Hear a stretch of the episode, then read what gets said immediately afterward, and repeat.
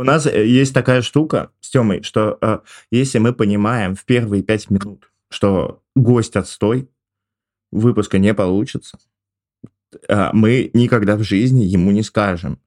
У нас есть э, договоренность, что мы типа...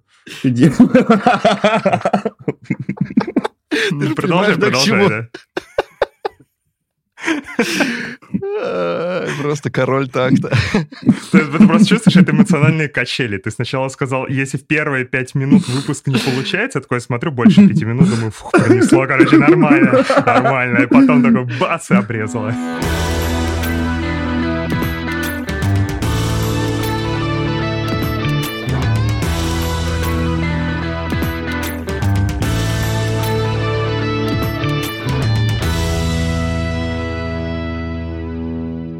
Помнишь, Фил, к нам пришел чувак какой-то вот, который живет в Америке, и он сделал какую-то, я не помню, вот ты помнишь, как он сделал какую-то странную, важную штуку для интернета? Какую-то легендарную да. вообще.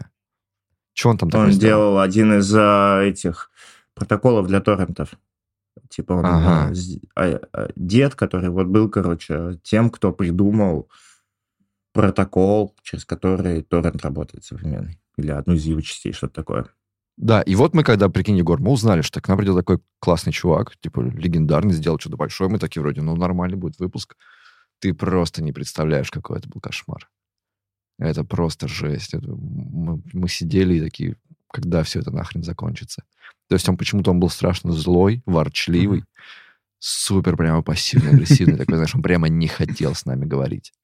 И потом, когда мы поговорили, оказалось, что он ничего вообще не записывал, и вся его команда такая, заходит в созвон, такие, ну, такая, заходит в созвон, мы им говорим, ну, типа, скиньте нам файлы, а они такие, какие файлы? Ну, все, ребят, да, спасибо. Это был чудесный опыт. Чтобы глаза наши больше вас не видели, вы от них убежали просто. Чего это такое было? Было у вас что? У вас есть, да, не высшие выпуски? Да. Слушай, моя любимая история про это. Это, короче, чувак, с которым мы писали выпуск про квантовые вычисления. И, короче, mm-hmm. прикиньте, где-то середина выпуска, там, не знаю, на часа, там, собственно, два уже болтаем. И он нам как раз рассказывает, что вот прямо сейчас, ребята, вот на том компе, с которого я пишусь, я, короче, эмулирую квантовый процессор прямо сейчас на нем. И у меня там, короче, все, все крутится, кубиты мутятся, вот это все. И вдруг, короче... Типа через пять минут после этой фразы он просто выпадает из созвона, исчезает человек. Мы типа ждем там минуту, две, пять, десять, он не появляется, в телеге молчит, короче, неизвестно, куда человек пропал, мы ни хера не понимаем. В Давай, итоге... что было дальше? Что было, что было дальше? Я сейчас скажу, что было дальше.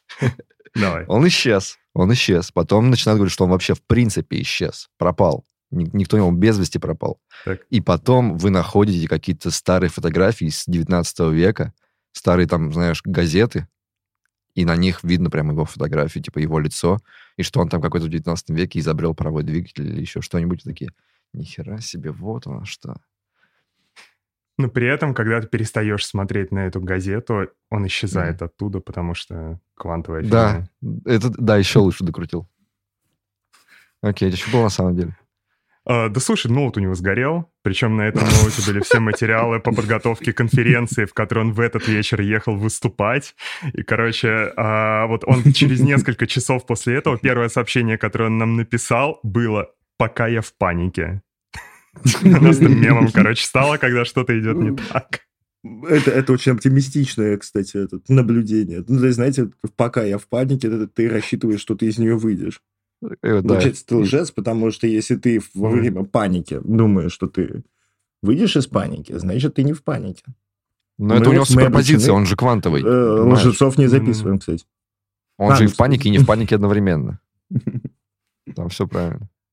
Вот, ну, короче, Блин. потом перезаписывали с ним, но уже он а, не, не, крутил, не крутил квантовых процессоров. Можно раз сделать супертоксичную игру, типа, как, знаете...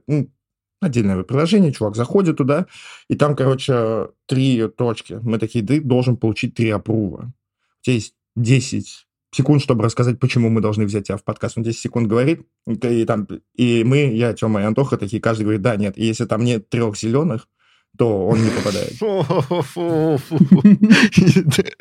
Сделать еще сцену, которая поднимается и его скидывает в яму. Короче, вот ровно точно так же работает получение визы в ю кей, которым я сейчас занимаюсь. У тебя, правда, не десять секунд, а больше времени, но тоже, чтобы принести там десять доказательств того, что ты в целом нормальный чувак, визу тебе надо выдать, и, и тоже продать это какому-то кейс-воркеру в таких словах, чтобы он это выкупил. Вот, короче, я прямо сейчас в эту игру играю, мне прям очень знакомо.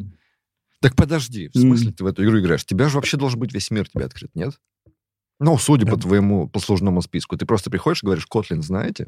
Человек на таможне, вот этот метод, конечно, знаю, все на нем пишут, мобильные приложения сейчас особенно много. девяносто процентов мобильных приложений написано на Kotlin, и вообще это и начинает тебе вот это... Все люди, которые слышат слово Kotlin, что отвечают, ты ему говоришь: ну, так вот, я сейчас там самый главный. Он такой: ну, проезжай. Я представлял, что так. Да, короче, если бы так работало с визой... Короче, в чем фишка? Я сейчас хочу попробовать переехать из Нидерландов в Великобританию и хочу для этого получить Переплыть. визу, которая... А, нет, там тоннель есть. Поэтому, поэтому нет, короче, тоннель — это переехать или переплыть? Наверное, переехать. А, вот. И, короче, для этого есть специальная виза, называется Global Talent. Типа, если у тебя есть... А, если ты проходишь там по одному из нескольких факторов и можешь доказать, что ты крутой чувак по этому фактору, тебе дают визу, которая тебе дает возможность там быть, находиться без работодателя пять лет, паспорт получить через... три плюс один года, по-моему. Короче, очень прикольная виза. Вот, и критерии... И называется, такие... называется так, чешет ага. пузико вот это. Да. Так, ну, ну, ты если получишь визу таланта, ты же будешь прям такой, ну, все, официально подтвержденный талантливый человек. Да нет, подожди, а, а там ты еще же можешь лучше. Других мигр- мигрантов называть бесталантные ублюдки. Ну, типа, и они такие: а что, ты решил, что такой талантливый? Такой, а, знаете, как называется моя виза? Виза талант, талантливого человека. Мне дали такую. У тебя так... есть? А значит, подожди, почему? Виза талантливая, это, еще, это не круто, короче. Там есть разделение на два типа визы. Не просто талант, а exceptional talent и exceptional promise. Вот, короче. А, а второе это что такое? А это, короче, когда ты только молодой начинающий, да, многообещающий, ага. но еще там никаких ачивок больших не добился, и тебе дают вот эту визу, она там чуть похуже в условиях. Но она будет морально давить да. на тебя. То есть люди в да. тебя поверили, и ты такой вот с грузом ответственности должен оправдать чьи-то ожидания. А вот exceptional talent — это ну ни хера себе. Это еще можно фил обычных талантливых шпынять. Они тебе говорят: ну мы вообще талантливые, нас сюда взяли, потому что мы талантливые. А ты: насколько вы талантливые? Exceptional или просто талантливые? Я вот exceptional. Блин. Исключительно талантлив. Круто, я бы хотел... Я, я, я тебя испортил, Артем. Я помню, как ты, ты раньше ругался на меня, что я вот любую тему превращал в шутки, как кого-то можно шпынять. Ты, ты меня превзошел, ты сейчас ты, ты так красиво выступил. Слушай, может, это какая-то вот, не знаю, аура тут, ну, дух земли. Понимаешь, я вот чувствую от, от родины что-то исходит, да, вот меня вселяется. Вот, я, тут какие-то твои фантомные остались, наверное, молекулы. И я вот хожу, их сейчас собираю и превращаюсь в свои это, мысли, походу, в твои вот речи. Аура, аура синего цвета. Да, наверное. Кстати, как бы это ни звучало. А, ну ладно, это я потом вспомню. Короче, насколько слышал, в Британии еще, ну, прямо сильно лояльные условия получения. То есть это вполне осуществимо, если ты, ну, не совсем там хуй с горы. Да, ну, а ты целом... как бы... Ты, получается, там, там... exceptional talent, да? Там, да я пока не знаю, там проблема... Ну, хочу, да. А, там в чем проблема? Ты не можешь просто при, прийти и написать им, типа: чуваки, привет, я Егор, работаю в Kotlin, дайте визу. Ты должен собрать, короче, стопку документов, типа эссе, про, которые описывают разные аспекты твоей жизни, разные твои ачивки в словах и терминах, которыми принято их описывать. И я, короче, не знаю, уже месяц убил на то, чтобы там рассказывать про штуки, которые я делал, там эссе про них писать. Там типа про подлодку, mm-hmm. да, объяснить, что это за подкаст, почему это типа супер, exceptional, мега, skyrocket. Там вот есть прям словарик слов, которые обязательно надо употреблять. А, иначе не поверишь, что ты талант. А, вот. Слушай, а почему ты их не сделегировал, всю эту штуку? А, вот, и это, короче, самая жопа. А, есть агентства специальные, которым можно делегировать, и у них а, fail rate примерно там от пятьдесят до восьмидесяти процентов по отзывам людей за последние годы. То есть они просто кладут хер абсолютно на подготовку, делают это mm-hmm. кое-как, и потом тебе, чтобы получить рефанд с них, ты тоже еще пару лет тратишь. И берут за это там нормально довольно денег, там, не знаю, тысяч, mm-hmm. не знаю, восемь, по-моему. Не было. Слушай, а нет такого, что фейл-рейт, он может от того, что люди или там, ну, многие люди хотят визу талантов, они такие, я, типа, сеньор-разработчик, я могу рассказать, как работать в большой компании, все. Вот. Mm-hmm. И я знаю, что это абьюзится, и где-то это хватит, где-то они там статьи себя накрафтят какие-то и так далее, но у тебя вообще не та история, то есть ты буквально ровно тот чувак, для которого эта виза и сделана. Шишка там они, большая. Они просто допускают прям такие... Короче, есть там набор гайдлайнов, как ты должен подаваться, и периодически в чате, где люди собирают сами себе кейсы, вкидывают кейсы, подготовленные вот этими агентствами, и там прям видно, как они эти гайдлайны нарушают и делают вот ровно так, как нельзя делать. Я не знаю, как это объяснить. Mm-hmm. То есть там mm-hmm. они руинили кейсы прям ребятам гораздо круче меня. Ничего себе. А прикиньте, да, прикиньте, как неприятно получить отказ в визе талантов. Особенно, вот. Когда ты все правильно сделал. А его, его они не просто отказывают, тебе еще пишут комментарии, и они супер мерзкие бывают. Типа ты там прикладываешь какую-нибудь статью на Хабре, которой, не знаю, гордишься, там, не знаю, шестьдесят тысяч просмотров, еще что-то. Они такие, а, это шестьдесят тысяч просмотров, это не выглядит как доказательство того, что вы законтрибьютили в свою профессиональную область, вы не выглядите как exceptional талант в этом месте. Или типа вы вырастили свой... Да, вы вырастили свой продукт, этот продукт никто не знает. Не похоже, чтобы вы а, заимпактили компанию. Ни То есть там очень мерзкие бывают. Блин. Кем ты еще нахер себя возомнил, да? Да. А сейчас наша партнерская рубрика с Авито Тех. И это, как всегда, самые полезные, толковые и содержательные десять минут подкаста. У нас в гостях сегодня Саша Пряхин, руководитель юнита Responses в вертикали «Работа». И мы обсудим очень больной для многих команд момент. Почему разрабы не принимают всякие метрики и методы контроля циферками? И как сделать так, чтобы измерение эффективности работы всех устраивало? И обязательно загляните в описание, пройдите по ссылке и почитайте побольше про работу в Авито Тех. Ты э, находишься в какой-нибудь хорошей команде, и вы делаете классный продукт, который вам нравится, и у вас все хорошо, а потом к вам, вы производительны, вы видите, как он меняется, вы м- наслаждаетесь процессом, а потом к вам приходят и такие, а давайте мы все это обсчитаем и докажем вам, что вы плохо работаете. Они вводят всякие метрики, подсчитывают, они считают, сколько у тебя висит карточка, на которой ты стоишь в progress, они считают, как часто ты не попадаешь в эстимейты, или сколько у тебя одновременно задач на тебе висит, и говорят, что ты работаешь плохо. И ты такой, ну, ведь нет. А, ну, на самом деле, когда команда работает, да, там, и к ней просто приходят и говорят, давайте мы вас посчитаем, это не самый лучший заход с метриками. Хотя, каюсь, когда-то, там, десять лет назад, в начале своей именно менеджерской карьеры, я мог себе и такое позволить. Вот. И это, конечно же, неправильный заход, потому что метрики, они как помогают, так и врут. И их можно использовать, да, там, как для того, чтобы решать проблемы, так и для того, чтобы эти проблемы создавать.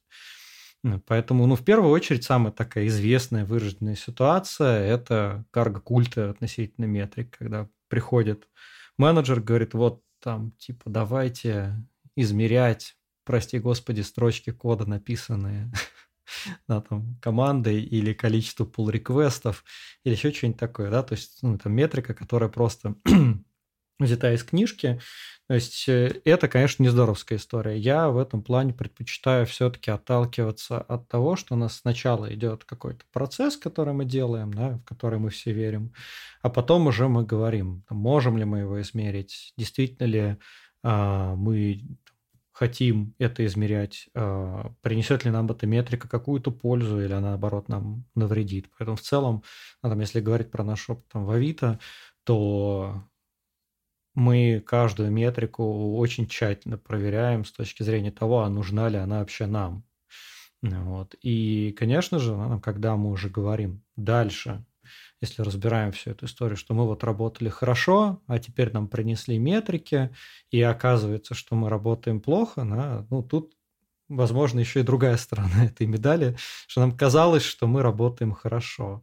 То есть, допустим, у нас есть какой-то продукт, мы его там пилим, вроде как что-то даже выкатывается, ну, периодически что-то падает, мы такие типа, ну ок, поправили, да. Когда приходит, например, там техлид, смотрит, а какое у нас вообще покрытие тестом. Покрытие тестом, это же метрика, метрика, да, мы можем ее померить, мы можем ее там разложить с разных сторон, там по пирамиде, по там проценту мутационного тестирования, да, много как можем разложить.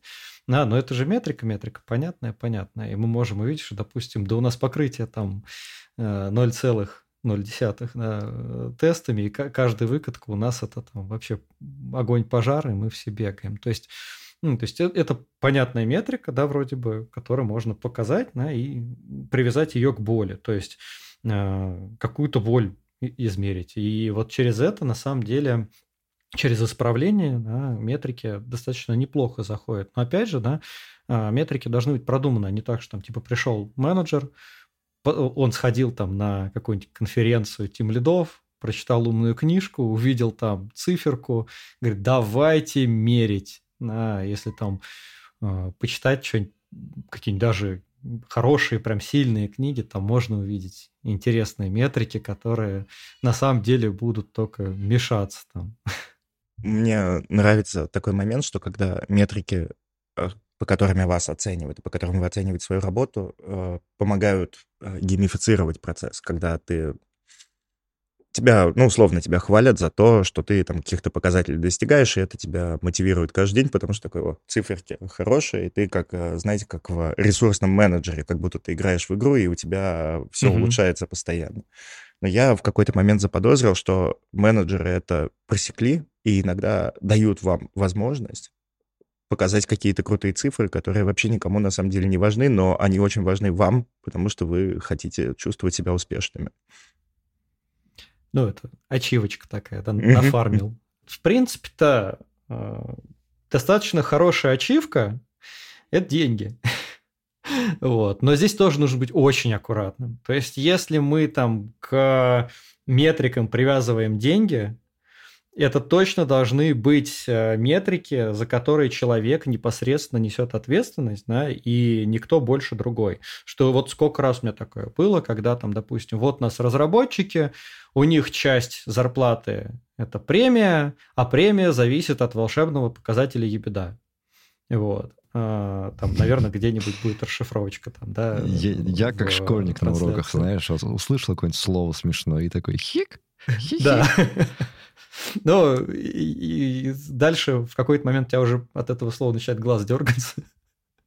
Вот. Но суть в чем, да? То есть, это показатель, на который команда разработки не всегда и, скорее всего, вообще там практически никогда прямого влияния не имеет. Да, там команда разработки деливерит, команда разработки позволяет, да, там, э, доставить какие-то э, фичи, и это, ну, косвенно влияет, естественно, да, там, на показатели дохода. Но в любом случае, да, там команда заперформила, а там отдел продаж зафакапил, и все. Команда, как бы она ни перформила, берет и там или не получает вообще премию. Вот реально у меня такое было. Там ребята как не в себя тащили, они говорят, ну, вы знаете, тяжелые времена, у нас продажи плохие, поэтому премии как бы не будет, как бы вы ни перформили. И это вот загоняние под одну гребенку, оно очень демотивирует людей. Поэтому, если деньги привязываются к метрикам, да, кажется, что самое простое, да, давайте делать кей пи ай, давайте за это там, давать или не давать премию, вот это прям скользкая дорожка. Чтобы mm-hmm. сюда зайти, нужно десять раз подумать. Вот. А геймификация сама по себе тоже, да, там прикольная штука. И, как ни странно, вот буквально недавно сообщество тимлидов Авито мы обсуждали, ребят любят собирать ачивочки. Uh, у нас даже там есть в профайле всякие такие стикеросики, там, кто что достиг, у кого какая ачивка, там, да, mm-hmm. какие-то есть уникальные ачивки, вот там, как на этих, на Apple Watch там бывает, там, приходит также здесь. Но тоже, да, uh, не на всех это работает, uh, вот, то есть uh, геймификация в метриках Это штука, с которой, ну, можно по фану поиграть, но если мы начинаем это перекладывать в какую-то материальную составляющую, то вот я говорю, здесь, здесь опасно. Но вообще в целом э, я могу сказать, что делая шаг назад от геймификации, да, там мы, например, э, одна из метрик у нас в командах, э, точнее две даже метрики, я бы так сказал, э, это здоровье команды и зрелость команды. Вот. Что это такое здесь есть, да? То есть это метрики, которые на самом деле не столько дают возможность получить какую-то ачивку, сколько позволяют работать в комфортной среде. То есть по здоровью команды, у нас вообще команды проводят, там, как правило, там, когда команды сетапятся, они проводят Team Get Together, собираются вживую, там, определяют, какие факторы важны для здоровья команды и оценивают себя по этим факторам, да, и дальше следят mm-hmm. за тем, чтобы вот команда не выбивалась из нормальных показателей. В целом у меня на подлодке про это был рассказ, если кому интересно, там могут посмотреть, вот, поэтому сейчас долго останавливаться не буду. И ти эм эм у нас, опять же, есть статья на Хабре большая про него, то есть у нас там сейчас Сейчас порядка тридцати семи, по-моему, параметров, если не больше, по которым мы оцениваем зрелость команды. То есть мы говорим, что вот в команде должен быть построен вот такой-то процесс, потому что мы считаем, что это нормально. Да? Ну, то есть какой процесс? Процесс, например, там, для тимлида. Это какой-то горизонт планирования, чтобы он мог спокойно там, пойти в отпуск, и команда при этом не начинала разброд и шатания. Вот. То есть команда сама по себе может на себя со стороны посмотреть, угу. да, и, соответственно, оценить себя, да, там, плюс-минус в зрелости. Вот. И на самом деле вот такая метрика, она тоже, то есть она тоже рождалась не быстро, и сейчас она там у нас переживает вторую версию, то есть мы сейчас вот перезапустили эту штуку. Вот. То есть это тоже на самом деле... штука, которая не появилась так уж, просто мы взяли и принесли, да, там вот как, там, я не знаю, кто-то услышал, почитал статью, там, теперь у нас тоже будет ти эм эм, давайте скопируем. Нет, так не надо. Вот, то есть нужно выработать вот эту вот модель, угу. понять, что, значит, каждая из этих циферок, и потом уже, соответственно, это внедрять. И вот это вот крутая штука, которая, да, там, с одной стороны, помогает посмотреть, а вот мне как тулу, у меня вот есть там сейчас вот там две команды, было четыре команды до этого. Я могу просто глянуть быстренько, не углубляясь в каждую из команд, ну, такой санитайзинг минимум, все ли у меня здесь хорошо. Вот, то есть операционное какое-то ревью такое проделать быстро. Вот, поэтому какая-то такая вещь, она не только помогает менеджеру, но еще и команде на себя посмотреть. Ой, блин, ненавижу системы, которые, вот ты, как ты говоришь, что надо определенные слова использовать угу. и так далее. Это такая жуть же, да? Я знаю, что то же самое очень сильно работает там, при получении инвестиций, при фанговских интервью. Надо ровно теми словами. Угу. Знаете, это вайбы, короче, сочинения в ЕГЭ по-русскому, где надо сказать, что хотел сказать. сказать автор ровно теми словами, какими оно и задумано. И ты такой, ну, а почему? И эти штуки больше проходят не те, кто пишут лучшие сочинения или самые лучшие кодеры, а те, кто больше всего там, и кто самый талантливый, а те, кто больше всего подготовились к интервью, те, кто лучше всего заучили, как училка сказала, писать сочинения, и те, кто больше mm-hmm. всего задрочились про то, как получать визу талантов, а не как быть талантливым человеком. Это такой, ну, это же идиотские системы, почему мы их все время строим снова и снова во всем? Ну, кстати, правда, здесь очень похожие вайбы. Я еще сравниваю, типа, с написанием диплома по теме, которая тебе вообще не интересна, тебе его обязательно надо написать, и ты сидишь и просто выдавливаешь из себя какую-то муть. Угу. Это так, так проще... От... Ну, знаете, вот с собеседованием я знаю, что у них действительно есть проблема. Это отсечь. И вообще mm-hmm. плевать. Типа, давайте придумаем просто какие-то прыжки через обруч, чтобы, значит... отсеять тех, кто не готов специально ради нас их освоить. И воронка там из тысячи превратилась в сто человек, а в остальном-то что? С талантами это то же самое? Ну, слушай, мне типа, кажется, то же самое, потому что в целом там такие критерии, под которые, ну, если ты там, не знаю, готов год своей жизни потратить или там даже, может быть, полгода, то ты под ним можешь пройти. То есть там тебе надо несколько каких-нибудь статей, выступлений в подкастах или конференциях, которые там сколько-то людей посмотрело. Притом, если ты очень хочешь, ты можешь сам трафика туда еще нагнать. Если площадки не скрутят, mm-hmm. то же сойдет, никто этого проверять не будет. Потом э, доказать, что ты в компании наимпактил каким-то образом. И в целом при желании любая фича, вообще любая фича, которую ты сделал, можно расписать так, что она твою компанию спасла и там ее выручку в три раза э, подняла. Вот. И третье, что тебя в индустрии вообще признают каким-то образом. А это, это вообще довольно... Ну, это, короче, абстракция какая-то. Это тоже там цифры просмотров на Ютубе а, и, mm-hmm. и, или какие, и публикации в каких-нибудь независимых СМИ. Вот. Все, готово. Mm-hmm. То есть в целом ничего сложного. Поэтому, наверное, да, оно работает как фильтр.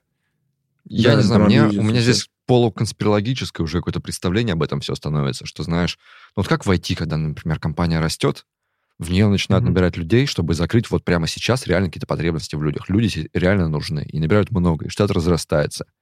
И все равно же наступает какой-то момент, когда становится проблемой уже именно то, что у вас дохера людей, которых надо чем-то занять.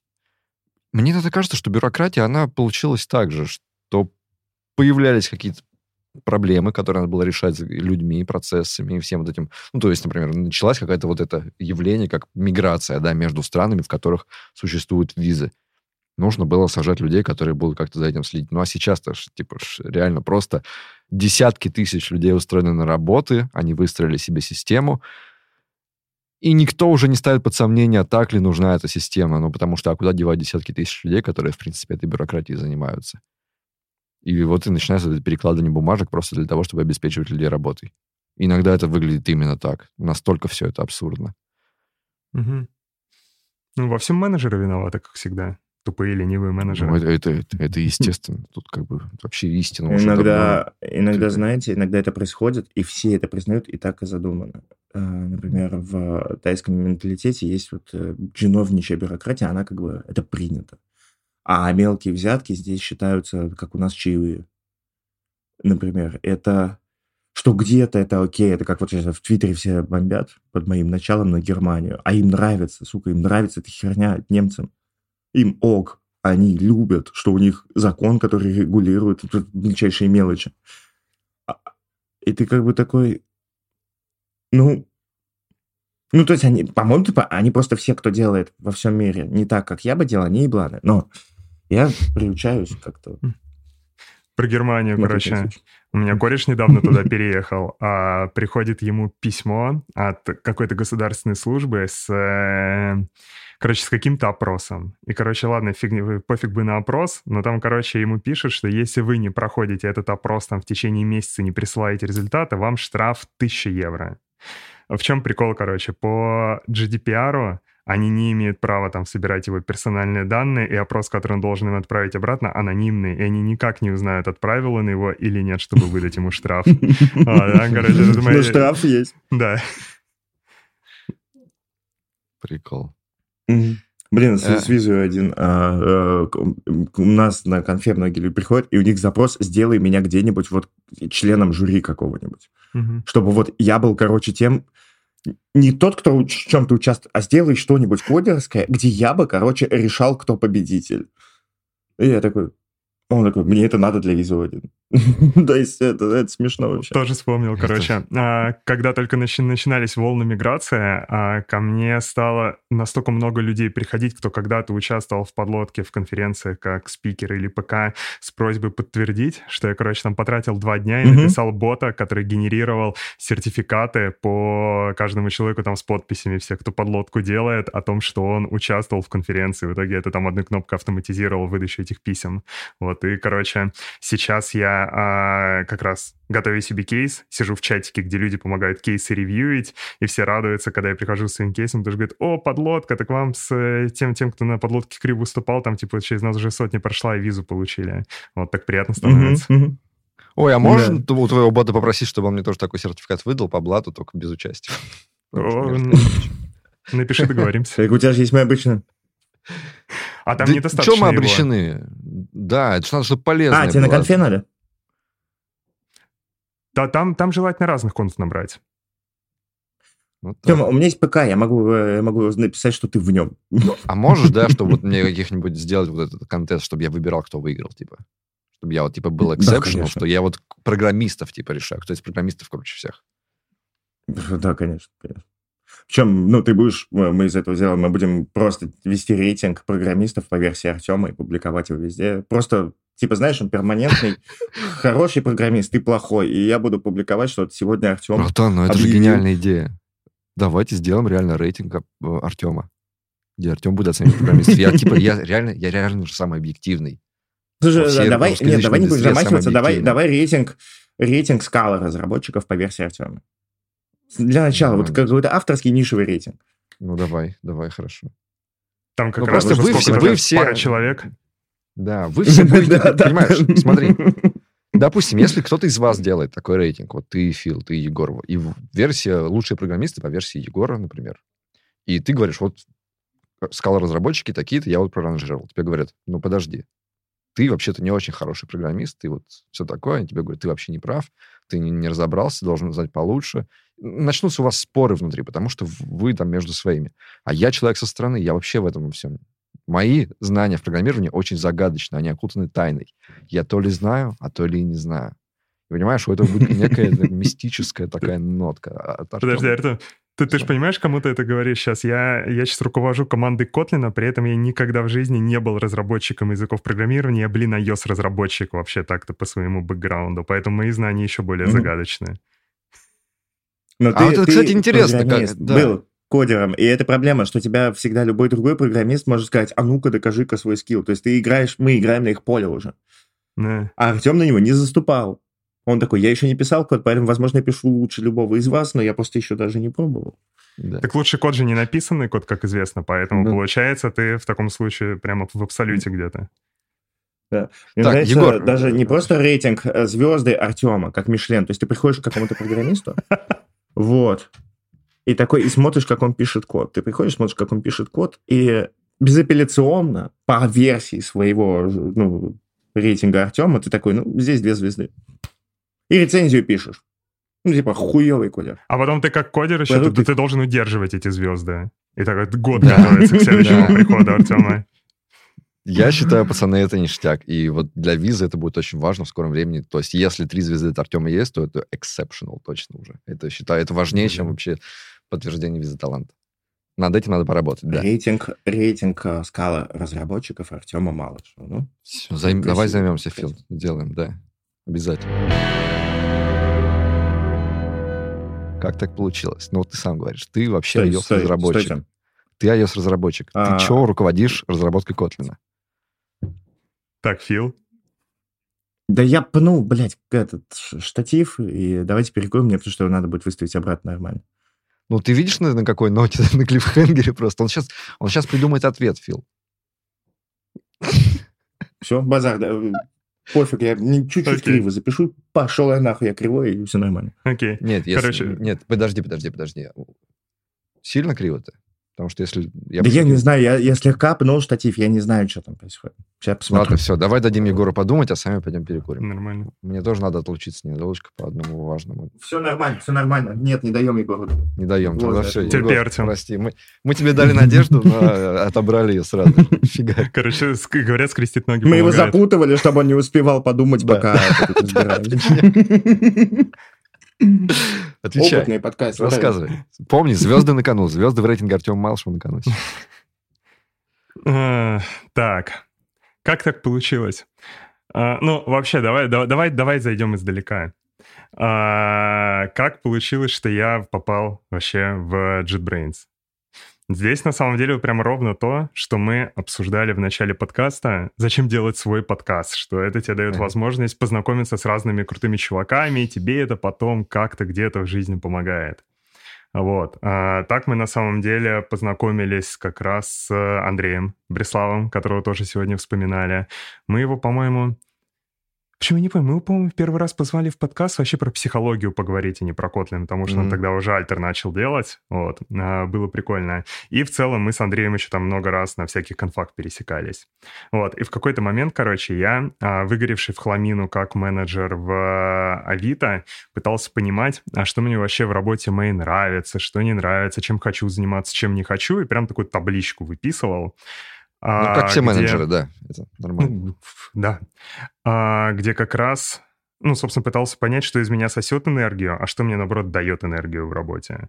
Вот, и я понял, что, типа, меня дико бесит все, что связано, там, с таким people-менеджментом, когда ты должен менеджерить толпу людей, зарешивать какие-то человеческие проблемы, строить процессы. А са- самое-самое страшное — это, короче, перформанс-ревью, когда ты сидишь такой, там, в компании, там, двадцати других дядек, чешешь э, репу себе и думаешь над тем, э, какому человеку поставить три два, а какому три. три оценку и сравниваешь, я не знаю, вообще какие-то несравнимые вещи друг с другом. Ну, примерно вот. То, чем я сейчас занимаюсь вот в данный момент.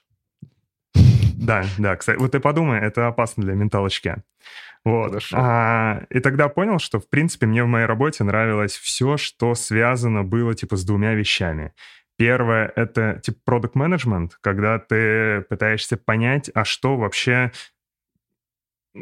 Что, короче, что, что надо сделать клевого, чтобы, чтобы достичь цели своей. Там, цели компании, пользователя счастливым сделать, неважно вообще. Когда ты просто пытаешься проблему вычленить, решение для нее найти, короче, придумывать что-то. Вот. Второе, что мне всегда нравилось, это делать что-то для разработчиков других. А это, все, я всегда, когда был еще айосником, я там всякий open source писал, а, на конфах как раз очень много начал выступать, митапы делать, и мне всегда просто было в кайф что-то другим разработчикам прикольное делать, потому что, не знаю, люди, которые были близки мне по духу, я получал быструю обратную связь, а обратная связь для меня важна, потому что есть вот все время вот этот, типа, самозванец, которого надо хоть как-то, как-то подкреплять, что то, что ты делаешь, оно вообще нужно кому-то и ценно кому-то. Вот, короче говоря, я вот на это посмотрел, начал думать, окей, вот нравится мне продакт-менеджмент, нравятся мне разработчики, в какую бы компанию мне попробовать пойти работать? А, вот, и написал Андрею, типа, Андрей, нет ли случайно в какую бы у вас... мне компанию пойти работать, Андрей? Не посоветуешь ли ты мне? Ты знаешь, мне хочется... Вот, Андрей, мне хочется делать что-то для разработчиков, но я не знаю, в какую компанию мне пойти, Андрей. Вот для разработчиков что-то делать. Ну, так попробуй пойти в Mail.ru. Ой-ой. А, вот. Но, короче, написал тогда Андрей, он такой просто, типа, не, не, знаю, не знаю, что предложить, по-моему, но такой, приезжай, короче, пообщаемся. Вот. А, приехали, пообщались, я рассказал поподробнее вообще про свой опыт и чем занимался, и Андрей такой, блин, короче, Егор, я давно уже думал над тем, что нам надо попробовать для языка программирования направление продакт-менеджмента развивать. Вот, короче, в чем проблема? Что JetBrains в целом компания, которая занимает всегда... Основной метод продакт-менеджмента — это догфудинг. Типа, мы используем сами те инструменты, которые мы делаем.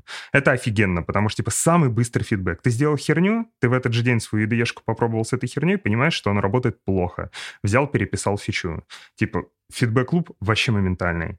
В чем проблема с языком? В том, что язык делают а, разработчики компиляторов, а пользуются им не разработчики компиляторов. Пользуются им, там, не знаю, андроидчики, бэкэндеры, фронты, еще кто-то. Mm-hmm. И ты, как разработчик компилятора, ты не всегда понимаешь, а с чем эти люди вообще на работе сталкиваются, что им в кайф, что нет, какие у них проблемы.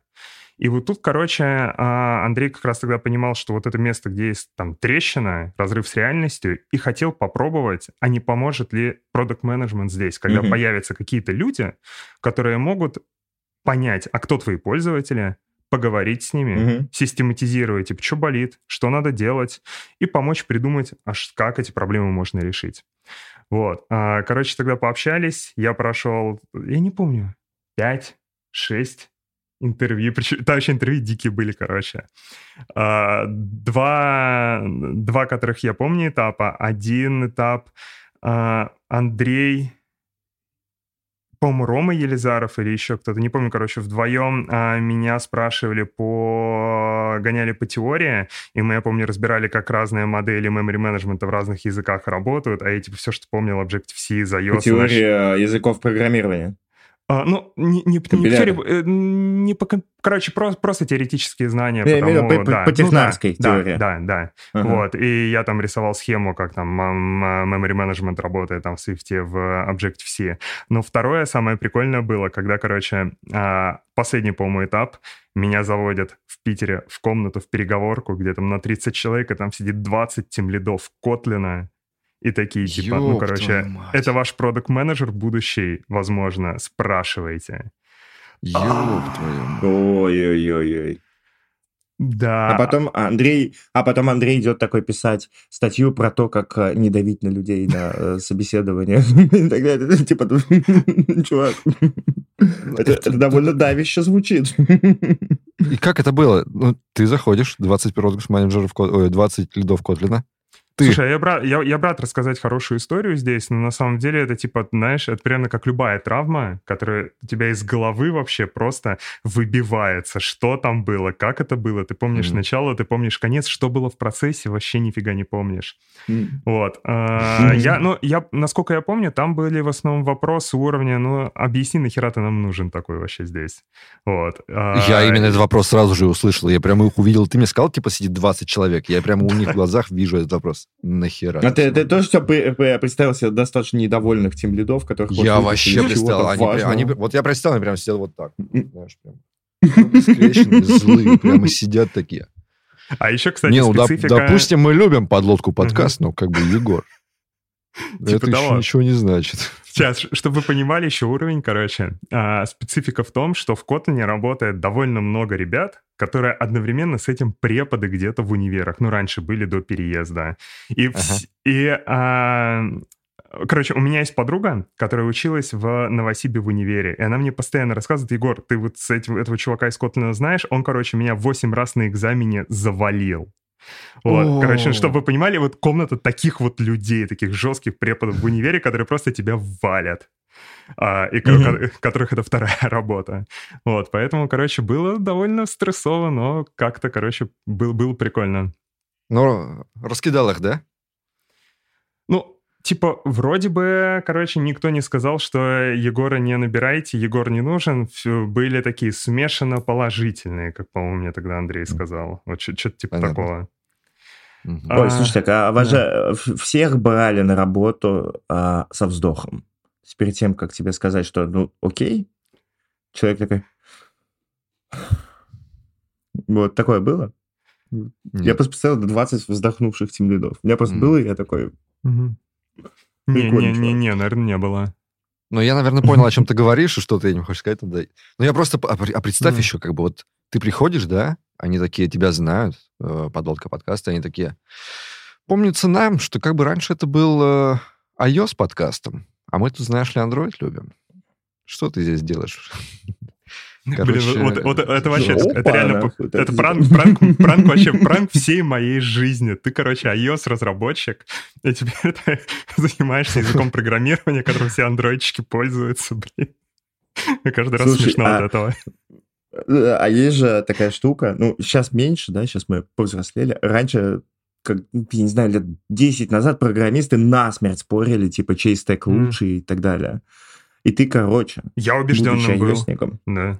Ты, ты мог бы прийти специально в Kotlin, делать его хуевым, чтобы когда ты срался, как айосер, с mm. котлинистами, ты такой, да в вашем Котлине, типа... ну, то есть, понимаешь, диверсию совершить, саботаж.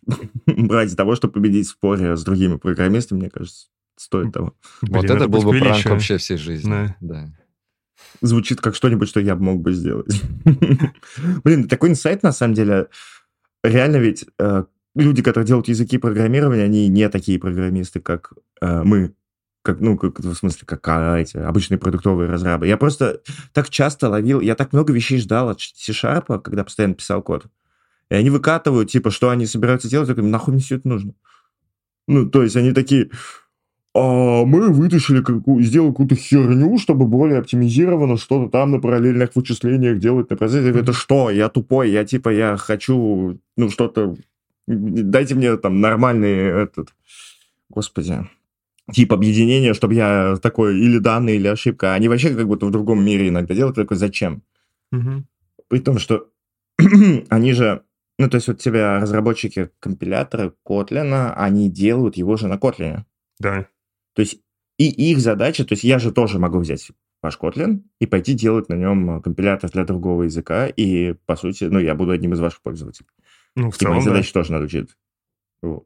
Ну, ты один, поэтому я, я, я тебя деприоритизирую все.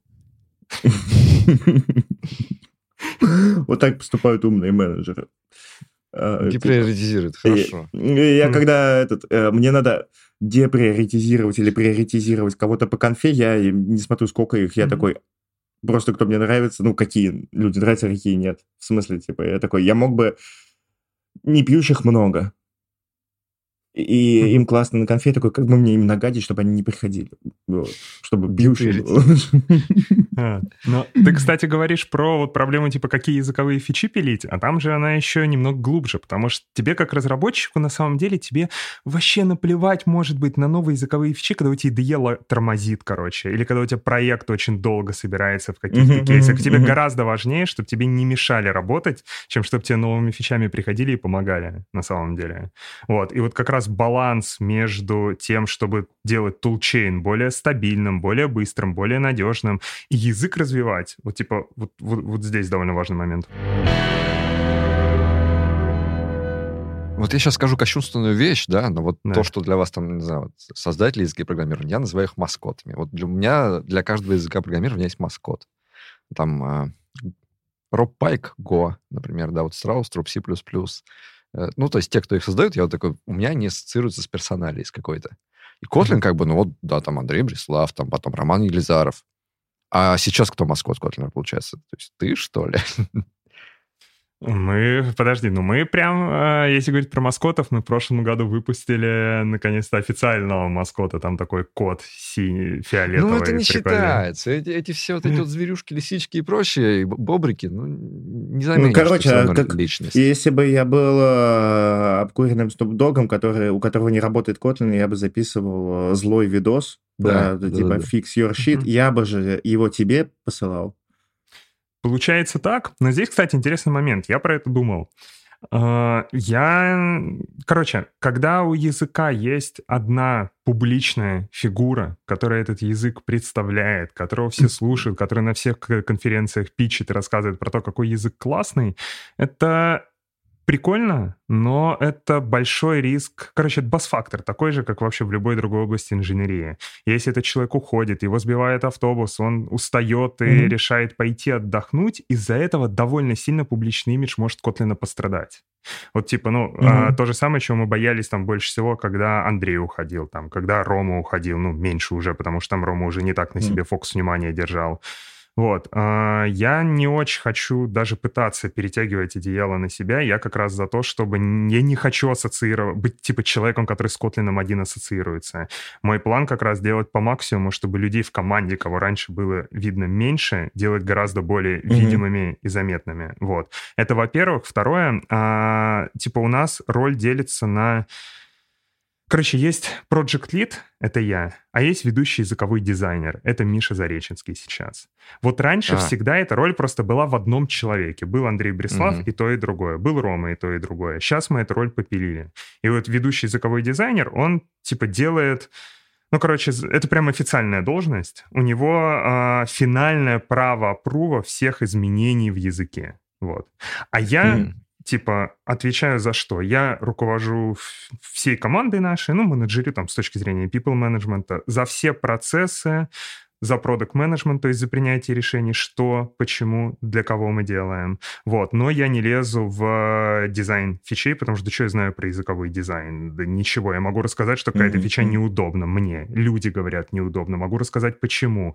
Могу замерить, как конкретно она неудобная, почему какая-то фича хорошая, какая-то плохая, но сам задизайнить, естественно, я не смогу.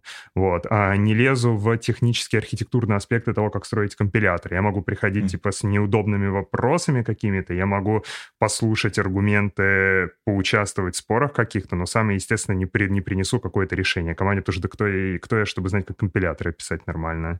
Вот. А, поэтому вот, типа, вот так роли делятся. Ну вот смотри, а, вот, допустим, Kotlin Conf mm-hmm. представляет какую-то новую фичу, прям очень yeah. важную, да, которую все ждали. И вот человек, который выйдет и будет говорить вот это, I'm so excited, this amazing feature, I, I introduce you. I... И вот это вот делать руками, вот это вот, excited, mm-hmm. excited. Кто будет это делать? Вот как раз мы сейчас э, про, вот, при, вот прям, короче, на этой неделе прорабатываем структуру кейноута следующего Kotlin-конфа, mm-hmm. где как раз будем про новые вещи рассказывать. И вот моя цель туда вытащить побольше разных людей из команды в этот раз, mm-hmm. чтобы mm-hmm. разные Все фичи понятно. В разных областях разные люди представляли. Мне кажется, это просто это реально круто. Важно. Exciting. Это же э, этот вопрос, строить вокруг персонали или вокруг команды, он касается не только языка, он, его, короче, ты везде принимаешь, в любом бизнесе ты можешь строить mm-hmm. бизнес вокруг своей персоны, можешь вокруг нет, можешь э, показ сделать. Э, допустим, э, мы обречены куда более персонализированный, по-моему, чем подлодку. То есть вам будет проще заменить ведущего. Mm-hmm. Не потому что, э, потому что у вас типа темы. Или там у нас другие шоу где-то. Можно заменить ведущего где-то? Нет. Но э, у меня есть ощущение, что персонали — это круто. Типа, стро... можно ли строить вокруг персонали, но не одной? Не вот этого, что есть охуенно главный чувак, и не история, что есть как бы безликая команда, где все заменяемы. А вот есть вот эти mm-hmm. семь охуенно крутых там чуваков и чувих, и про их персонали рассказать. Это же так круто. Типа, я знаю, что многие люди пользуются чем-то, потому что им нравится человек, который это делает. Mm-hmm. Нет, с этим не спорю. Вот. То есть у меня так, такой примерно план и есть, просто делать, чтобы таких людей было побольше. Угу. Потому что, ну, немногие же вообще на это готовы, да? Угу. А... Ну, в целом, да, конечно. Заметили, да, что, что люди в индустрии, они еще как бы в русскоязычной, они еще как бы не привыкли к тому, насколько важная часть карьеры э, не медийность, которая вот у нас, а медийность в том плане, что должен уметь выступать, рассказывать, вот эта вся хрень, что она типа... Вот в этой классической карьере она, ну, в общем-то, необходимость. Ну, в целом, да. Многие просто трушные такие программисты так из-за этого злятся. А я такой, типа, вроде как, так ведь всегда и должно было быть. Ну, слушай, опять же, не знаю, может быть, мой пузырь, но, кажется, с последние лет пять... Может быть, больше. Я, я все меньше и меньше людей встречаю, кто, кто такой, блин, публи... mm-hmm. выступать вообще бесполезно. Писать, писать тексты хорошие, сильные, продающие, не нужно программисту. Моя задача — код писать, все остальное не про меня. Я mm-hmm. вот таких все меньше и меньше вижу. Mm-hmm. Это точно. Ну, я, это вижу, точно. я вижу тех, кто злится, что это так. То есть все понимают, что это надо делать. Но... Ну, я помню эти реакции, Фил, людей, которые злились, и мне тоже кажется, что это как будто бы становится нормой, в принципе. Что вот повыступать, походить на подкасты, mm-hmm. там что-нибудь, текстик написать, ну, типа, это уже нормально. Ничего там страшного нет, и люди mm-hmm. как будто бы даже начинают удовольствие от этого получать.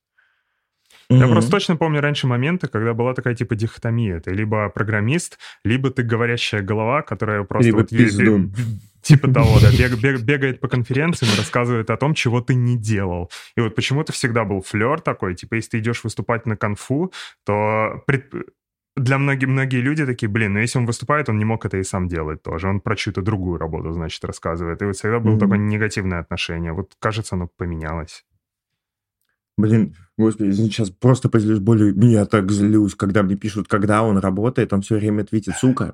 И, ну, типа, я не знаю, врожденный скилл, типа, постоянно, да, я сижу на подкасте, э, вот в, еще в ивановской студии, у нас подкаст, и я твичу. Типа, и, вот эта вот дихотомия, что ты, типа, или говоришь, или делаешь. У меня сейчас работы просто ебанись. И я постоянно твичу, все-таки ты, ты только твитишь. Ну, откуда это вообще взялось? Почему? А... Еще были бесячие моменты, похожие такой. Ты еще раньше, когда Твиттер там более активно вел, периодически приходили люди в рабочем чате в личку и такие, типа, твит твой скидывают, такой, Егор, а ты считаешь, нормальная работа в нашей компании вот такое писать? Господи. Вот, короче, если бы я был идеальным кандидатом по навыкам, лучшим в мире кандидатом по навыкам в, на твою должность, Егор. Это сколько звезд, Артема? Типа, Ну, три. Три. Три, да. Окей. Если так он трех, трехзвездочный так, так... был бы. Так. Да. Вот. А... Господи боже. Ну, то есть, представьте себе, что я работал бы на твоем месте, и какой-нибудь котлинист из какого-то интернета решил бы на меня что-то там пиздануть. Ну, то есть, решил бы сказать что-то, что мне бы не понравилось. Я бы такой, мы забираем у тебя Kotlin, друг. Мы, типа... Ты больше не пишешь на Kotlin, чувак, все. Ты понимаешь, я могу сейчас просто прийти и написать в коде специально, задизайнить так, что вот он у тебя не будет работать, он не будет собираться. Ты отменен. Хуже всего, что... Ну, естественно, так даже сделать невозможно. Хуже всего то, что ради этой шутки я бы просто реально это бы и написал. Ну, и, и хотя и понятно, что это шутка, меня бы все равно уволили. Ой-ой-ой. Знаешь, что мне всегда, Егор, хотелось? Послушать, как ты флексишь. Ну, потому что складываются у тебя впечатления от твоего образа, что ты... скажем так, мягко, выглядишь как обеспеченный человек. А, моя любимая песня вообще. Короче, не, да. Давай даже разгонять начну по-другому. А, да. Есть у нас с друзьями игра, когда мы путешествуем на тачках. Типа, а как выбрать музыку? Всегда самый сложный вопрос, кто отвечает. Поэтому мы каждому даем одну песню, и вот так по кругу. По одной песне проходит, потом заново выбираешь. И я, короче, всегда в этой игре участвую абсолютно одинаково. Я люблю всех бесить, поэтому всегда ставлю песню «Беспечный ангел» просто на репите постоянно. Типа, когда ты едешь восемь часов, она играет типа сорок раз за день. Вот, это, короче, к вопросу о беспечности. У меня есть право, право да, и я, я намерен его использовать. Не, я, я помню, Включать просто мы с Филом тогда жили в Иванове, и такие смотрим, ты тогда купил какую-то вообще просто супер заряженную тачку. Блин, не напоминай, пожалуйста. Это, короче... Короче, это одновременно офигенная история и очень грустная. Офигенная, потому что покупка этой тачки была единственной удачной инвестицией, единственное, что мне помогло хоть как-то сохранить деньги, потому что продолбал абсолютно все, а тачка в два раза выросла в цене за полгода с тех пор, что я ее купил. Вот, поэтому, короче, оно позволило мне деньги хоть как-то вытащить. Вот, а самое грустное, что... Что там был, Porsche, да, по-моему, какой-то заряженный? Нет, бэ эм вэ. Не, я, я Porsche хотел взять. Я выбирал как раз между Маканом, а кто не а, хотел? Бэхой и... Блин, не помню. А, и Range Rover'ом. А, не помню уже каким. Вот, там была Бэха, короче, икс три новая, которые только тогда вышли. Вообще просто самый максимум заряженная. Вообще, я, я, я просто я пришел, я напихал вообще все туда, что было. Я даже вставил сраные карбоновые вставки себе в эту в переднюю панель и просто реально флексил тем, что я ставлю себе эти карбоновые вставки. А, ну, вот, и да, потом проходит три месяца, и ты такой, да, до свидания, автомобиль.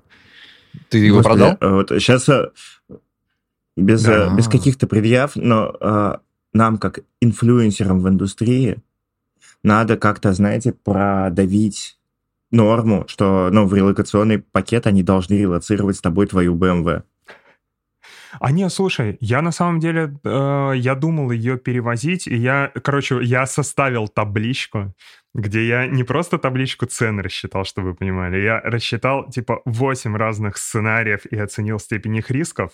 Условно говоря, сценарий, что я уезжаю в Европу, а потом мне приходится вернуться в Россию, например. Сколько будет тогда стоить растаможка ее обратно из Европы? Или а, там был вариант, короче, чтобы без растаможки тачку обратно ввести в Россию. Ты а, номера российские, короче, не, не помню уже суть, но ты, короче, в лесу перед границей снимаешь европейские номера, аккуратненько скручиваешь, прикручиваешь российские, как будто так и выезжал. Вот, и я оценивал риск, что меня поймают на этом, и, короче, mm-hmm. пос- посчитав, пос- посчитав все, понял, что, короче, нет, мне выгоднее тачку продать и просто купить что-то на месте другое. Вот. Чего а, что, что купил? купил? Peugeot две тысячи восемь. Я обожаю Ой. французские тачки. Я, типа, я, не знаю, значимую часть жизни проездил на Peugeot и Citroёне. Надо мной всегда орали все друзья абсолютно с этого. Ну, типа, как можно с французской машины не смеяться? Пока они не садились и не ездили в них, потому что они охерительные просто. Они не ломаются, они очень мягко едут, у них всегда приятный салон внутри. Они тихие, угу. они комфортные, и они, короче, это просто топ за свои деньги.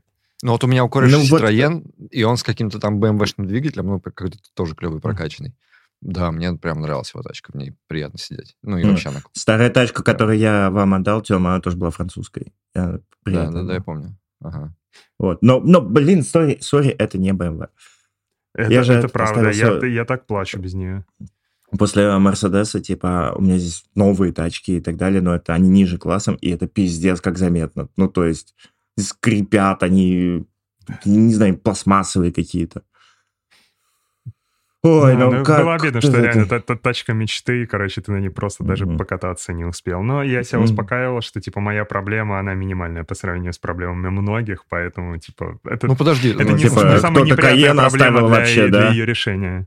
А, так, а... Кто-то, кто-то вообще там Каена оставил, а кто-то Майбах, да. Вот именно, да. А я эм три, икс три. Ну, так объясни, в чем проблема? Ты продаешь тачку. Так. Все деньги с собой, не знаю, как ты там их забираешь и покупаешь, и просто в другом месте, ну, такую же, ну, может, там потеряешь что-то, похуже купишь. Не такую заряженную, без карбоновых вставок, но хотя бы все равно экстремально. Ну, слушай, ну, с- ситуация другая была. Там тогда я тачку поднимал, покупал, когда вся, все было на подъеме, подлодка крю летела, деньги лились рекой, и ты такой, блин, короче, на что их потратить? Купить квартиру вложить или купить себе тачку, которую всегда хотел? Куплю тачку.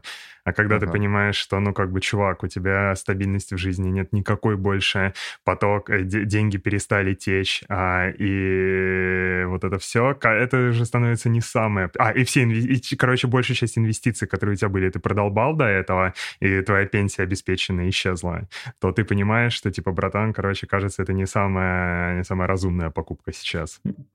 Ну, блин, это она нас туда мужчина, мотивировала, мужчина, конечно. Мужчина самого твоей... с собой, где ты объясняешь себе, что ты не получаешь бэ эм вэ, хотя, в принципе-то, купить-то можно. Мое любимое развлечение, да.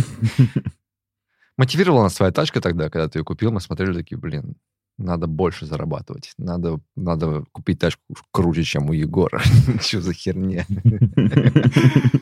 Блин, это я рад, что я кого-то замотивировал. Дурацкие подлодочники купили себе бэ эм вэ, мы купим себе Майбах. Короче, смотрите, я у меня перед тем, как ее продать, короче, я подумал, что уже если продавать, то хотя бы с красивыми фотками. Мы поехали там на какую-то красивую такую индустриальную парковочку, жена у меня классно ее отфоткала, фотки до сих пор остались, короче, я могу вам скинуть фотки, на доску желаний повесить. Слушай, а что... А что ты продавал инвестиции, говоришь? Что там у тебя Блин, за вообще, грустная история еще? Короче, вообще тупая история.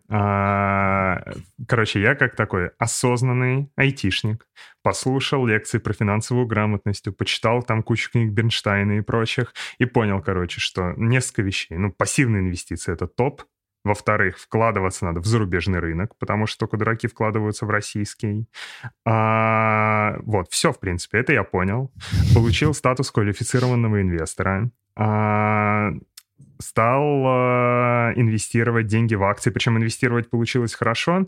Я тогда, это было между тем, как я работал, когда ушел из Avito и перешел в JetBrains, в Avito у меня помимо зарплаты еще был... Мне повезло, короче, залететь туда, когда выдавали очень хорошие опционы, и, уходя из Авито, у меня был прям такой очень-очень хороший, приятный пакет опционов, хотя даже там не все зависели до конца. Вот я, короче, там на всю котлету просто пошел, купил себе зарубежных и ти эф-ов, там эс энд пи пятьсот, еще каких-то фондов. А, казалось бы, в чем могла быть проблема? Ну, собственно, первая проблема то, что процент, пятнадцать процентов всех бумаг заморозили сейчас. Второе, то, что оказалось, что когда ты через российского брокера покупаешь зарубежные бумаги, mm-hmm. ты ни один другой брокер не захочет их принять себе зарубежные, потому что русский, российский брокер, мы с кем говном не связываемся, чувак. Вдруг ты санкционный, или там батя у тебя санкционный, mm-hmm. или еще что-нибудь, короче, нет.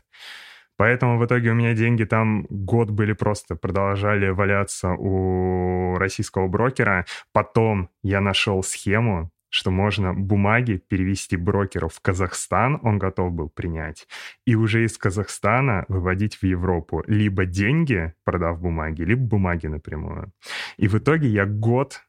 Точнее, бумаги, ну, короче, да, вот последний год а, я пытаюсь, я продал бумаги там у брокера, и сумму денег, которая у меня осталась с них, я пытаюсь перевести в Европу и объяснить банкам комплайенса, что я тоже не нарушаю никакие законы, мне мои деньги можно получить. У меня два варика. Либо я еду в Казахстан, беру чемодан тенге и покупаю, не знаю, себе квар- квартиру в Алматы, а, либо я все-таки каким-то образом эти деньги перевожу. Но это просто жесть. Мне реально каждую неделю... Ты можешь крипту просто купить и держать в ней, и Европе ничего про них не рассказывать.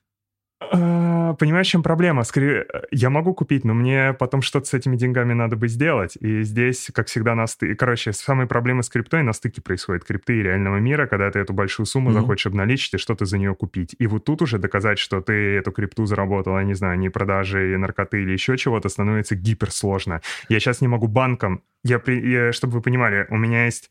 Я приготовил табличку где-то на пятьсот записей по запросу банка, где описаны все зарплаты, которые я получал за там три года, все деньги, которые я переводил брокеру, все бумаги, которые я купил, прям цепочки прорисованы. Каждой приложена выписка, каждой транзакции из этих пятисот я ее экспортировал.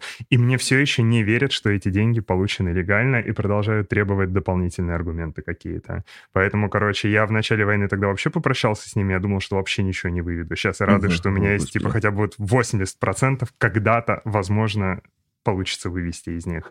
Вот. Короче, вот так и живем. Вот дерьмо. О каких суммах примерно речь? Там, не знаю, десятки тысяч долларов лежат в этом во всем? О, больше. Сотни? В Просто, блин, я, вот это, да, тот случай, когда говорят, что большие деньги тебе, у тебя отбирают спокойствие. Мне, я вот сейчас представляю, навешиваю на себя такой, господи, хорошо, что у меня нет этих денег. Да не, на самом деле, я, я бы я переживал вообще. Они, у меня, на самом деле, всегда с риск... Короче, я в какой-то момент понял, что у меня с риск-профилем нормально, я готов к тому, что если есть деньги, их можно потерять, все равно ты их никогда не, mm. не сохранишь. Тут... В начале войны я понял, опять же, что это не самая критичная проблема, у других людей проблемы больше, у меня есть проблемы больше, и как бы продолбал, черт с ними, заработаю потом. Да, с баблом такая интересная штука. Если ты их, короче, заработал а, своим трудом, честно, честно получил их, то есть заслужил, и у тебя их отбирают, ты как бы ты их еще раз заработаешь. А если вот ты их случайно где-то схватил и ну потеряешь, да. вот тогда да. И, ну, я тоже тут в разных ситуациях терял много денег. И, и я за иммиграцию, я просто такой, да все нормально, ты, ты все равно хотел намного больше, и ты все равно будешь работать дальше, и ну, ничего страшного, обидно.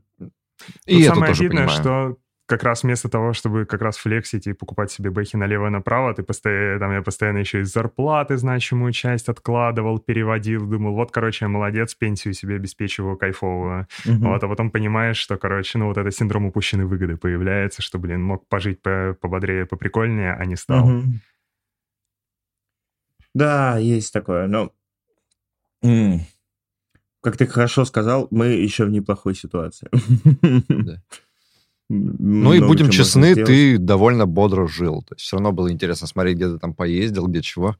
Да. Даже какие-то вообще лютые путешествия в суперстранных местах. Я тоже там смотрел, там по Африке катались еще где-то. Ну, в принципе-то это уже очень клево. То есть не то, чтобы да. ты такой, знаешь... Как просто у нас Андрей Смирнов все жаловался, что вот он...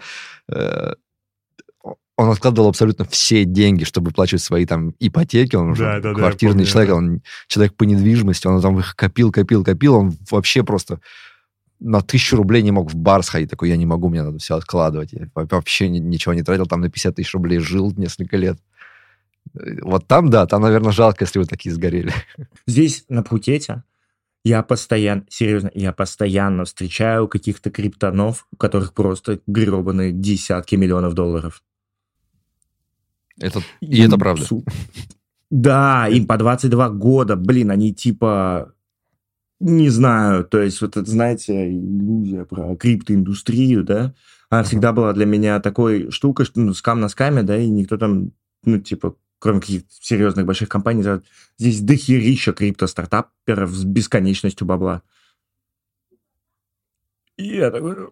и ты начинаешь спрашивать их, как они, что у них за компания, что они делают. Они говорят, у меня десять разных там типов, и они даже не особо разбираются в том, что делают их компании. Это как так произошло? Вот. А потом ко мне один подошел чувак и такой, братан, они все просто мошенники, они не, не айтишники, криптоны. Mm-hmm. Это люди, которые просто кого-то очень-очень-очень круто обнесли, или массово, или вот, вот оттуда и... Это вот эти чуваки, которые в Твиттере пишут, да, типа, ски, скинь мне там монету, а я тебе десять в ответ пришлю. Да-да-да, да, это вот типа такого. Капец. Это те чуваки, которые пишут тебе, что э, ты, твой дядя, наследный принц Саудовской Аравии, mm-hmm. почил, и тебе ну, достанется восемьдесят миллиардов долларов, но тебе надо перевести сорок три баксов вот на mm-hmm. счет ю эс ди ти. Ну, короче, я в плане денег больше верю в то, что важно не конкретная сумма, которая там у тебя есть сейчас или которую mm-hmm. ты отложил, а скорее э, важно уметь... делать механизмы, которые тебе деньги будут приносить. Короче говоря, если ты умеешь mm-hmm. там нормально работать, умеешь какой-то бизнес запускать, умеешь а, им рулить, то в целом даже когда ты деньги потерял, ты потом снова сможешь на ноги, на ноги встать mm-hmm. и снова заработать. Типа вот это уже... Это правильно, это правда, но это же звучит... Но это же тоже звучит, как будто ты себя успокаиваешь, нет? Это правда. Что мне еще остается, у меня бэки нет больше, Артем. Ты себя и деньгами будешь успокаивать. Вот у тебя лежит, короче, сто тысяч баксов на счету, и ты такой, я спокоен за ближайшее будущее. Ага. И ты себя успокаиваешь, что их мог забрать вообще mm-hmm. в любой нахер момент. Блин, я тут, прикиньте, отправил два косаря баксов на этот... Сука, не на тот кошелек э, криптой. Не оттуда скопировал, типа там, я просто, просто взял, вышел на два косаря. И это, ну, не очень страшно, да? Например, в том, что совсем недавно я отправлял так пятнадцать. Типа, вот. А еще у нас из-за предела конф заблокировали штук, карт штук десять. И, короче, вот у тебя отложено бабло, хоть-то в инвестициях, хоть в недвиге, хоть на банковских счетах, может исчезнуть. Ты сидишь и такой, я в любой момент могу заработать. Может, и не сможешь. Ты там, лично у меня медийка и социальные связи, куча друзей, моя гарантия. Вот, но завтра, условно говоря, даже это у меня можно забрать. Не mm-hmm. знаю, кто-нибудь выложит видос, где я пинаю котенка, и мои друзья такие, не буду тебе помогать, ты же пинаешь котенка. Вот. И, короче... Ну, моя стратегия здесь, я понял, на ближайшие, на ближайшие годы, это, короче, попробовать минимизировать количество таких инфраструктурных рисков. Короче говоря, подушки безопасности в разных банках, на разных крипт-кошельках, в очень разных инструментах. Никогда больше там у одного брокера все бумаги не держать, распределять mm-hmm. по-разному, вложиться в недвигу где-то, в разных местах по возможности, чтобы тоже в другом классе активов было и так далее. Вот, получить паспорт себе другой страны, потому что иначе ты с российским паспортом в чем проблема, что зарабатываешь, зарабатываешь, зарабатываешь деньги, вот так их теряешь. Если у тебя есть второй паспорт, этот риск тоже снижается. Поэтому, собственно, и ю кей. Да, при этом у тебя появляется очень серьезный риск. Не знаю, как конкретно с ю кей, а, например, с США, с американским паспортом. Что ты его получил, пожизненный риск сесть там за то, что ты забыл указать какие-то налоги. Угу. Или не забыл, решил. Где бы ты ни жил, какой паспорт ты потом не получил. И... Короче, блин, я, я, может, ну, я начинаю думать, а может, хватит, короче, пытаться окружить себя мнимой стабильностью, тебе все равно не будет. Расслабься, типа, пытаться перестать гнаться за ощущением, что, ну, за отсутствием страха, потому что он все равно будет. Это правда. Я ну, с этим тоже это... свыкся после, после двадцать второго года. И, короче, раньше я был совсем, совсем тревожный в этом плане. Сейчас я стал гораздо спокойнее относиться ко всем возможным потерям. Вот, но при этом mm-hmm. все равно от рисков закрываться как-то надо. Mm-hmm. А вот такие, такие потери, они тебя странно меняют, да? То есть правда и то, что ты становишься спокойнее, сто процентов. Потому что ты уже такое пережил, второй раз уже будет не страшно, ты столкнулся с чем-то страшным, и ты перешел через это, все нормально. С другой стороны, такие вещи, они как бы и... Ты говоришь, что ты стал более спокоен, возможно, ты стал более тревожный по-другому. Но вот эти мысли, как ты говоришь, что вот я должен теперь все диверсифицировать, разные брокеры, разные кошельки, разные паспорта. Типа ты начинаешь придумывать уже какой-то просто сумасшедшей сложности план по достижению стабильности, и он же тоже не от хорошей жизни, он же тоже от какой-то твоей внутренней еще большей тревоги от того, что у тебя был случай, где ты потерял сам сотни тысяч, но не потерял, а заморозил. Прошел через сложность. То есть ты одновременно и спокойнее, и тревожнее, просто уже на других масштабах.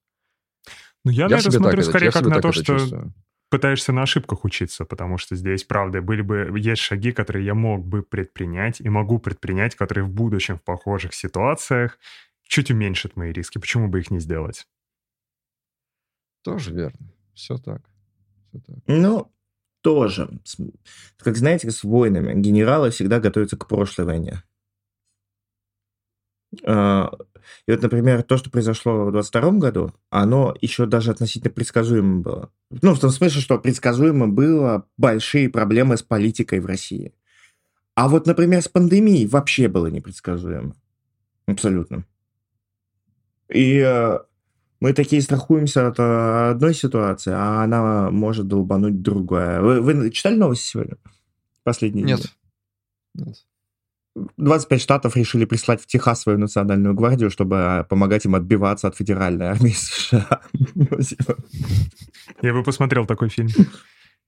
А его снимают. Кстати, очень классный трейлер вышел. Он так и называется «Гражданская война». Серьезно. Я забыл, какой там режиссер какой-то известный. Он прямо... Он что-то очень клевое снимал. И, наконец-то, он дорос до большого бюджета. Ему дали денег на блокбастер. Он прямо снимает фильм «Гражданская война». И все такие... Смотрю, хороший бюджет дали, да?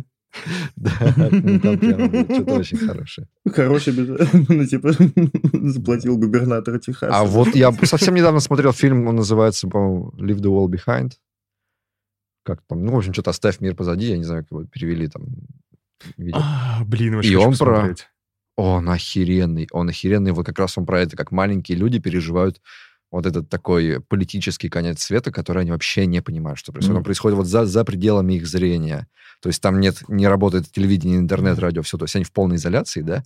Но что-то творится где-то там в километрах десяти от дома. И они такие, what the fuck? Типа, что за херня?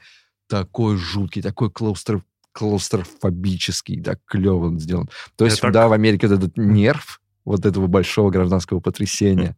Он прямо сейчас чувствуется. Ну, я чуть поподробнее, потому что, возможно, я его смотрел. Это они, типа, в загородном доме жили? Да, да, да, да, да. Ага. Там листовки всякие рассыпались. Все да, да, да, да. Сам... А. Ой, я, я раз, разбомбился, мне не понравилось, что он слишком, ну, типа, оборвался. Ты там, mm-hmm. там такая охеренная концовка. Ну, Нет, это он, как, я, он как я... произведение хорошее, вы знаете, я не про это. Мы, короче, почему-то mm-hmm. любим вот эти вот сетапы. То есть у тебя дали мир с атмосферой, допустим, mm-hmm. вот этот постапокалипсис, либо... И ты, короче, хочешь очень долго прожить в этом мире. Хочу сериал на пятьдесят серий просто, потому что я не знаю, почему а, люди это любят. Ну, это, это я понял. Вот. Да, Китай такой сейчас, это Тайвань, бабам. И, короче, я вот насчет страховаться от риска в долларах, короче, прикиньте, возьмет и грохнется вдвое. Вот, а ты такой... Ну, то есть, вы понимаете, что мы не учитываем возможность, что да. упадет доллар, потому что мы такие, ну, ну, типа, мы рубли считаем в долларах. То есть, когда доллар на самом деле падает, мы с вами не говорим «доллар упал», мы говорим «рубль поднялся». Доллар, ну, типа, мы зна... в голове... Да, знаешь, как мы будем? Мы будем как этот, как чувак, который с петлей на шее, первый раз, такой, всему остальному миру. Поэтому все еще не придумали ничего лучше, чем полный рот золотых зубов, короче. Вот это страховка на все времена. Ага, ага. Ну, на самом деле, у золота ценность-то тоже, она номинальная была и перестала быть из-за того, что стали добавлять чипы. Но есть, короче, вот доллар... обнулиться и другие деньги, ну, чипы не будут производить.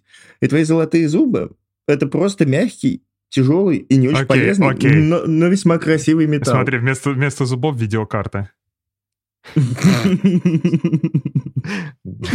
Майнить будешь, да? Чем живешь? Подожди, уже не майнит, уже не майнит. Обучайте эл эл эм. Смотрите. А, Егор богатый, успешный айтишник. И, ну, ты не на том месте, на котором ты, на котором ты должен быть, в смысле, что люди нашего положения в нашей стране, если бы не ай ти, мы не должны были быть такими. Мы должны были быть инженерами в эн и и угу. за тридцать тысяч рублей. Ну, короче, и мы начинаем приходить к тому, что Штаты прошли давным-давно, что вот эти вот белые, короче, богатые американцы все время строят бункеры, блядь, с этими, с консервами, ружьями и так далее. Они, они уже все это продумали. Угу. Вот. Охренеть, так, там как... индустрия, прикиньте, там реальная индустрия. Я слушал подкаст здесь, целый подкаст, знаете, вот эти, тоже американская, вот это культурно, чисто, вот, чисто американская херня.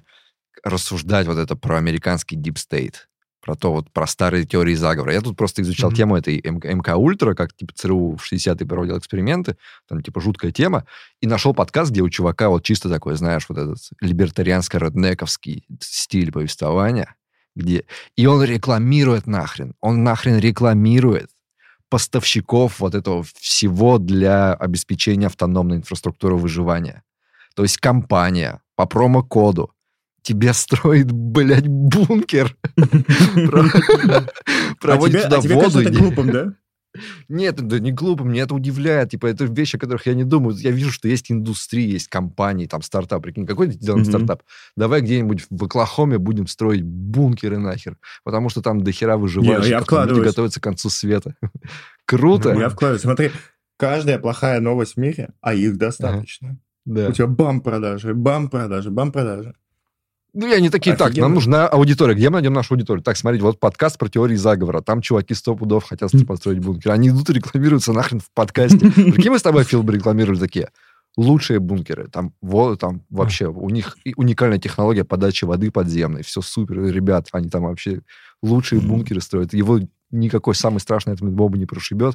Промокод «Мы обречены». Стройки. Название всегда было. Просто. Да. Надо ждать момента, когда Артем Зинатулин вот начнет себе бункер строить у себя в Колорадо, тогда я пойму, что все, пора вкладываться, потому что для меня он тут лидер мнений, короче, в этом вопросе. Рано или поздно, да, он будет советовать, какую компанию лучше выбирать, которая тебе построит постапокалипсисный бункер. А он шарит, он, короче, даже когда дрова рубят, ты такой, ну, Артем Зинатулин идет рубить дрова, он постит в Твиттере, как он идет рубить дрова, я такой, типа, мне понадобится закладочка, если мне понадобится рубить дрова, у него, типа, объединение Реднека, очень умного и образованного человека, и суперлибертарианца. У него, короче, жилетка с подогревом. То есть это, вот, знаете, супертехнологичная херня, жилетка с подогревом за городом, где вот он, типа, идет рубить дрова. У него умный дом, который, типа, дача. Блин, реально, твиттер Артема, это, короче, если я его с утра читаю, он что-то написал, значит, день задастся сегодня. Это лучший момент. Да, да. Да, я, прямо... я тоже люблю его твиты. Все любят его твиты, да. О, у него еще усы. Господи, вот если бы я так там жил, mm-hmm. я бы обязательно оставил. Я недавно тут э, брился, как всегда, я оставил себе усы, такой смотрю на себя. Это до кого ты обманываешь? Ну, у тебя должен быть, у тебя должно быть раньше в Колорадо, чтобы вот ты носил усы и жилетка с подогревом, и ты ру- рубил бы дрова. Зачем он, блядь, рубит дрова? У него же есть отопление, ну типа... В жилетке. Да. И электрокар. Прикинь, жилетка на газовом отоплении. Блин, такой стимпанк я посмотрел. Не стимпанк, это газпанк. А есть вселенные газпанка? Где реально все на газу?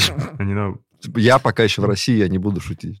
Вот перелечу и буду про газпанк. Ты знаешь, что уже пошутил. А почему все штуки называются панк? Почему панк? Кстати. Кстати, я не знаю. Киберпанк, стимпанк. Ну, типа, там ну, что-то я не видел, теория... там металлюк. Моя Все, версия, что пошло от кибер... Моя версия, что пошло от киберпанка. То есть киберпанк это просто был как бы...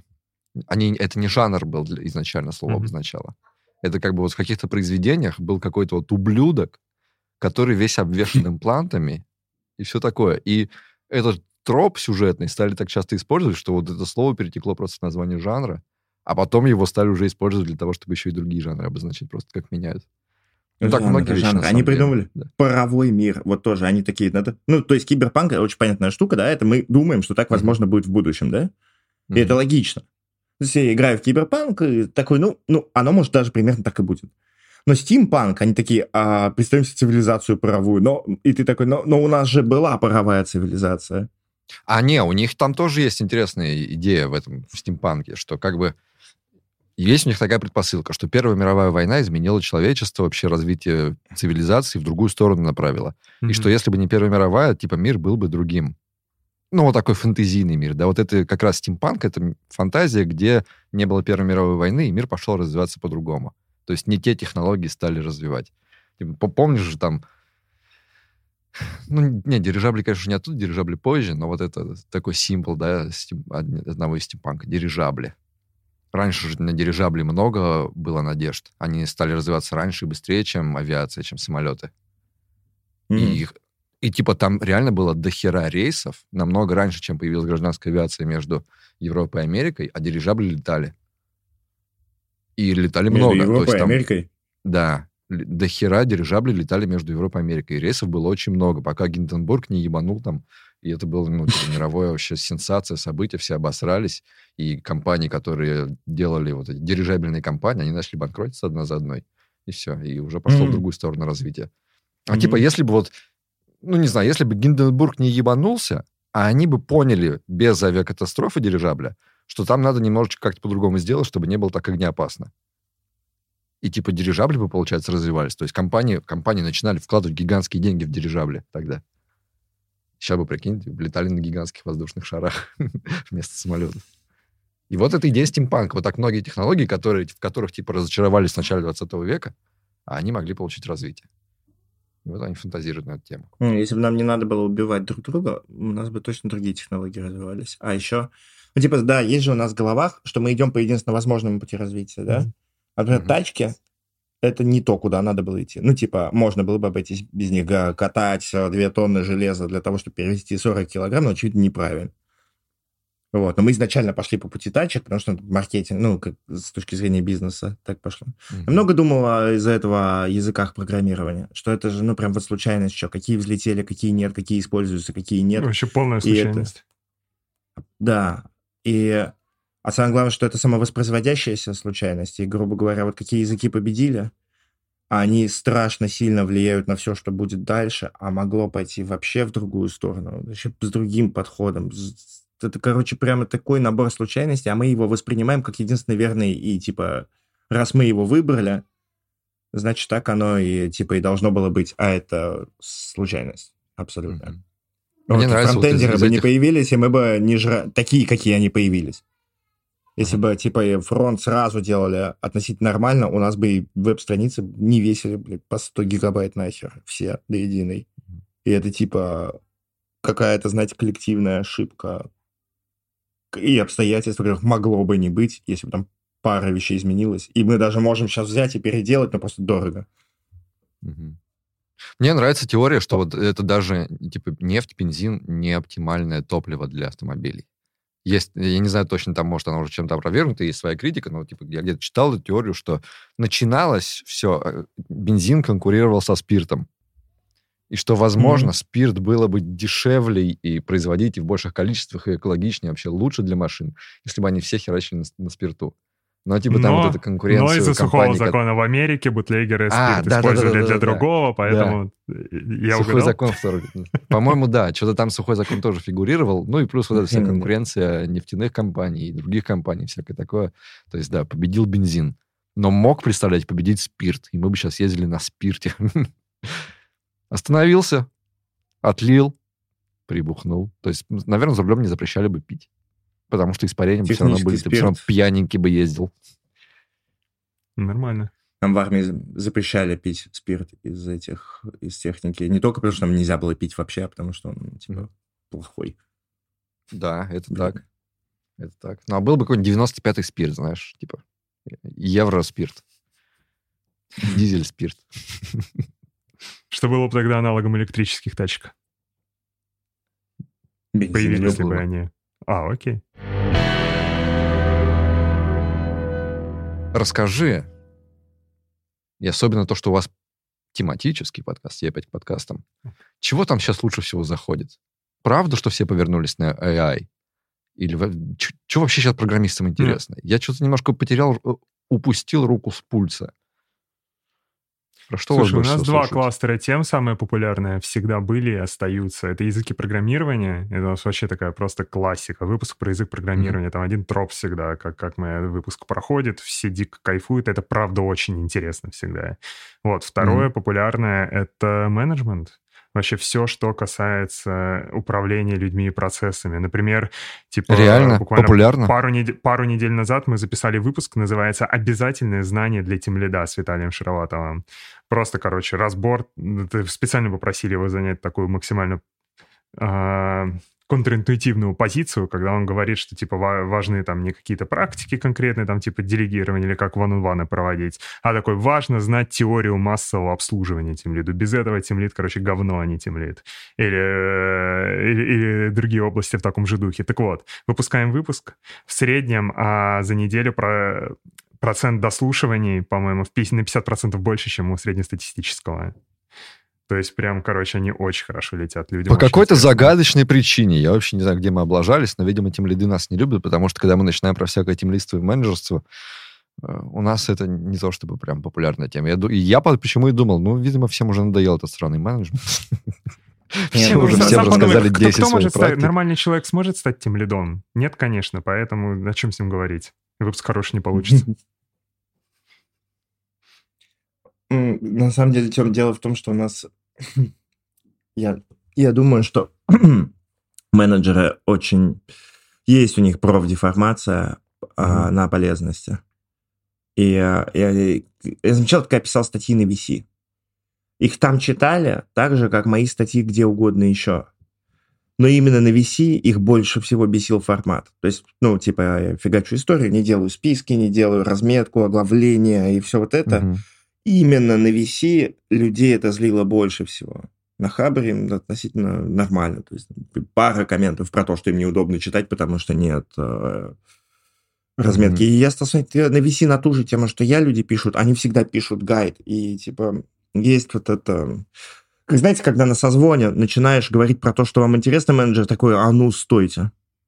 Мы идем mm-hmm. не по адженде. Ой, типа... чисто я.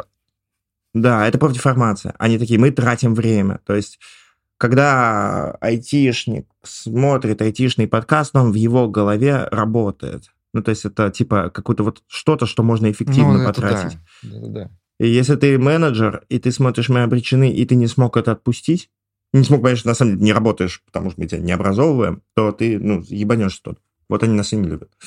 Это да.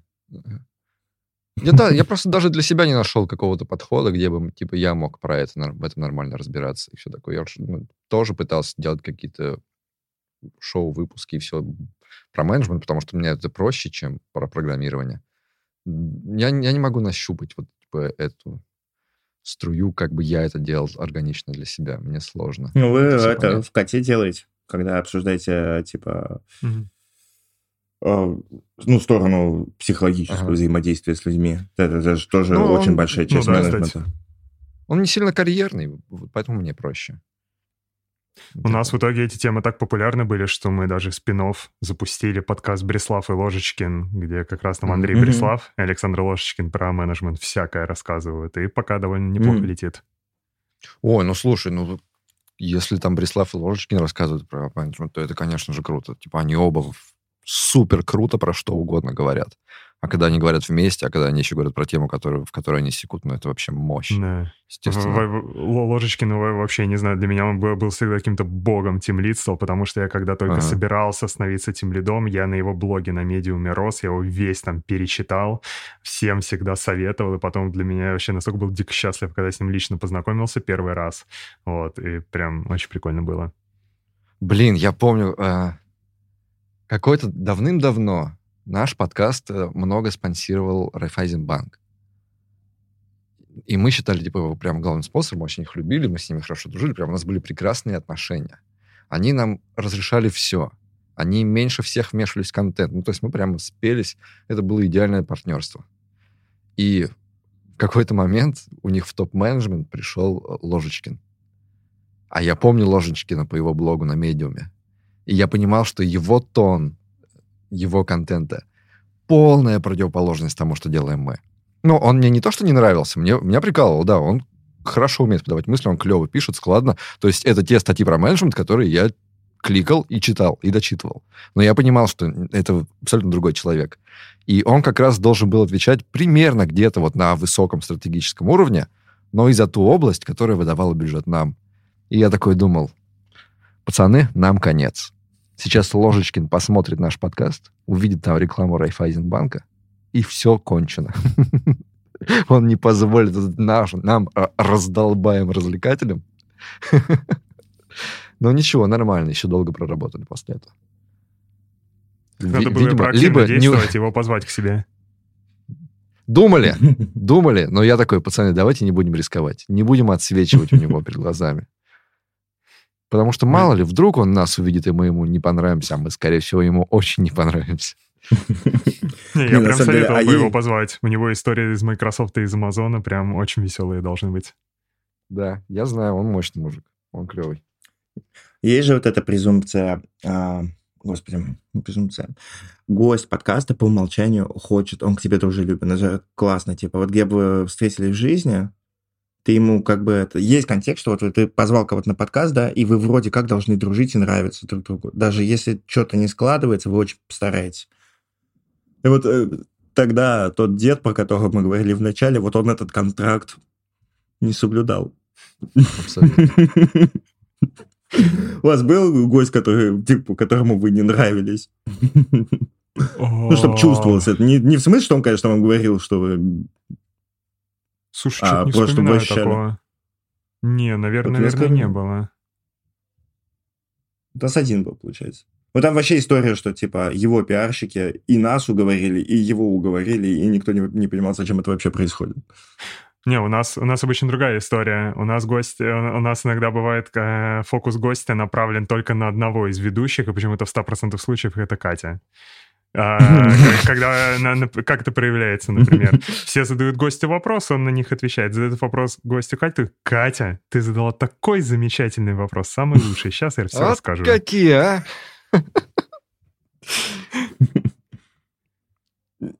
Ну, не будем, да, у нас шутки такие уже рождаются, мы их не шутим. Нормально, вот я вас так проверяю. Вот, а так не... Нас-то чего гостям не любить? Мы сразу предупреждаем в начале выпуска, что типа, дружище, мы здесь вообще, короче, считай, что мы официанты, нас не должно быть заметно, мы просто помогаем тебе донести твои мысли, девяносто пять процентов времени говоришь ты, ты во всем шаришь, мы ни в чем не шарим, если у нас есть какой-то опыт по теме, мы, может быть, вбросим, можешь его прокомментировать, но типа звезда ты, гость ты, все вокруг тебя. Клево, клево, звучит вообще как комфортно. В свои кризисные моменты, когда я начинаю сомневаться в нашей идее, или вот как я тебе говорил, что мне кажется, я теряю пульс индустрии, я его не, начинаю хуже понимать, или мне кажется, что мы начинаем повторять темы, или мне кажется, что у нас вообще уходит содержание и, и душевность, вообще что угодно. Когда я начинаю сомневаться в подкасте, я лечу себя Джо Роганом. Вот я его слушаю периодами. Не, не, могу не слушать год, а потом взять, начать подряд прямо с кем угодно выпуски. И я, вот он меня прям возвращает мне веру в то, что все правильно. Ну, типа, ну, чувак, каждый гребаный день по четыре часа об одном и том же несет полную хрень. Реально, чуваки просто садятся и вообще болтают. Я такой, как клево, как хочу себе, в себе тоже. Я к этой свободе внутренней в себе стремлюсь годы, годы, годы, ее то больше, то меньше.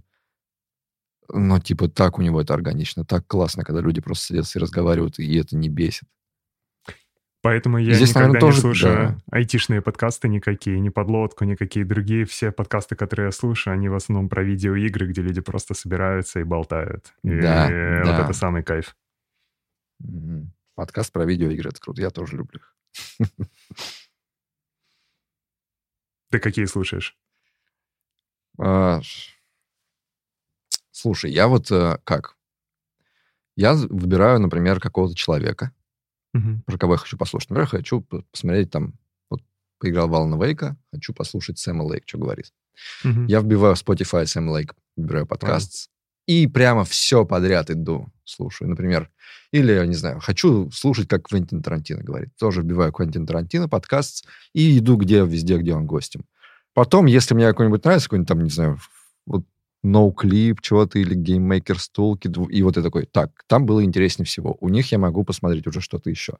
И то есть я не становлюсь слушателем постоянным каждого подкаста, я не то что их запоминаю, я вот по выпускам хожу, и у некоторых начинаю слушать чуть больше. На кого-то подписываюсь на YouTube, на кого-то подписываюсь на Spotify, и так вот мне иногда вылезает. А потом мне что-то вылезает. Это что за канал? Это из-за чего я на него подписался? Mm-hmm. Это что здесь такое? Даже название его не помню. А потом смотрю, а, да, я понял, его я слушал пол, полгода назад. О, Господи, вы понимаете, какой уже пиздец происходит? Мы на подкасте с... обсуждали свои подкасты, а потом стали обсуждать, какие подкасты мы слушаем. Да. То есть... Это, ну, это... это... это уже слишком. Это как, знаешь, когда в начале подкастов многих люди представляются, типа, я разработчик, там, я тимлид там-то, там-то и так далее, а в какой-то момент я пришел и понял, что я не, не могу представиться никак, я такой, я подкастер, типа, это вообще единственное, чем я зарабатываю сейчас. И вот это подкаст, мы обычный, я подкастер. Слушай, я, я а вообще народ... не понимаю, как мне представляться, как я свою... До... Я, я, я до сих пор не понимаю, как мне правильно должность свою называть. Типа, ну, Project Lead Kotlin, когда я говорю, мне жена почему-то смеется и такая, блин, был нормальным, стал Project Manager вообще. Зачем почему-то пошел на такой downgrade в карьере своей? Я такой, блин, звучит правда как Project Manager. Ну, кстати, да. Самый главный чувак. Охуенно большая шишка. Я вот так представлялся, когда был типа техдиром. Я просто самый главный чувак в компании. Там Нормально. Есть еще всякие не технические обезьяны, но это не важно. Среди технарей я самый крутой. Вот. И никогда не надо стесняться долгого названия. То есть вся эта вот охуенно большая, важная шишка, отвечающая за все технологии во всей компании. Вот. Даже если у тебя так звучит должность, ты спокойно, когда тебя спрашивают, кто ты, нет никакого маленького промежутка времени. Ты можешь обстоятельно произнести длиннющий смысл своей суперважной должности. Иначе mm-hmm. нафига ты ее вообще получал? Королева андалов и первых людей, разрушитель да, сороков. Да, да. да, именно так. Зачем вообще дорастать до большой позиции где-нибудь, особенно в известных компаниях, где делают хорошие вещи, если не за тем, чтобы флексить этими типа титулами? Я всегда так себя неловко чувствовал при таком флексе, не знаю почему.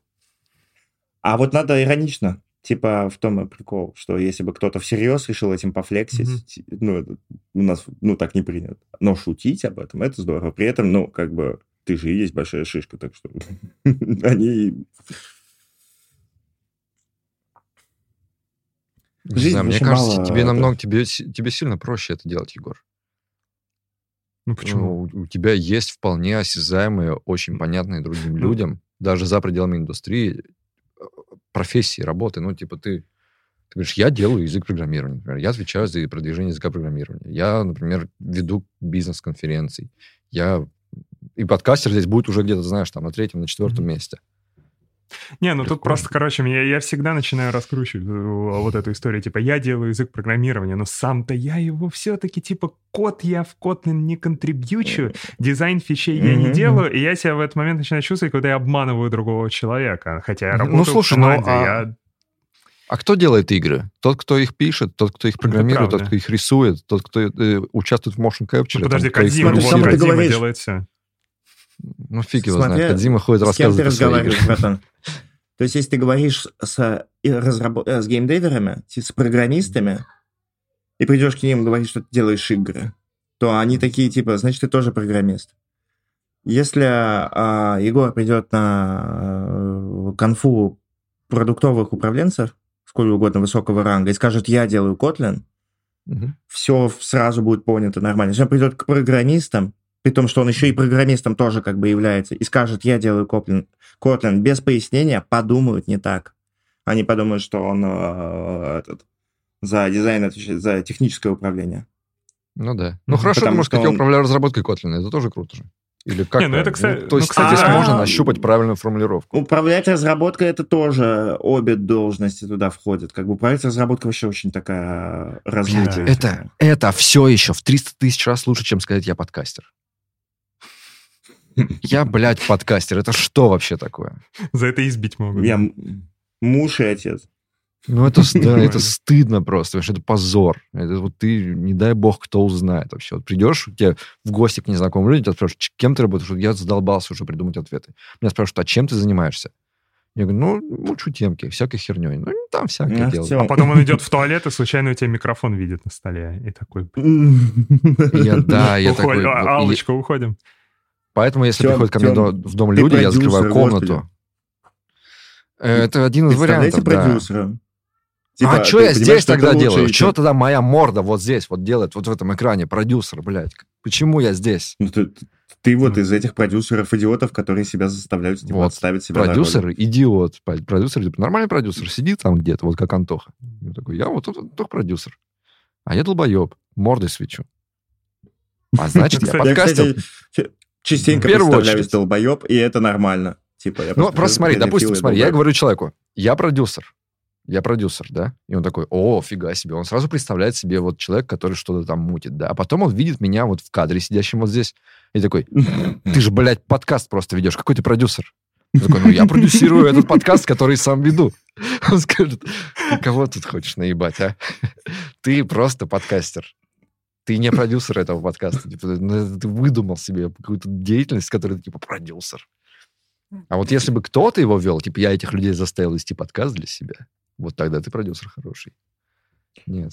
А так позор, стыд вообще. А вы знаете, да, а, вот мы это в голове крутим, шутками и без, но вы же понимаете, что никто никогда в жизни к тебе не подойдет и не скажет, на самом деле, вот ты представился, короче, э, типа управляющим разработкой Котлина, а строго говоря, это не совсем так, ты ввел меня в заблуждение. Или к тебе тем тоже никто не подойдет и не скажет, что ты назвался продюсером, а ты...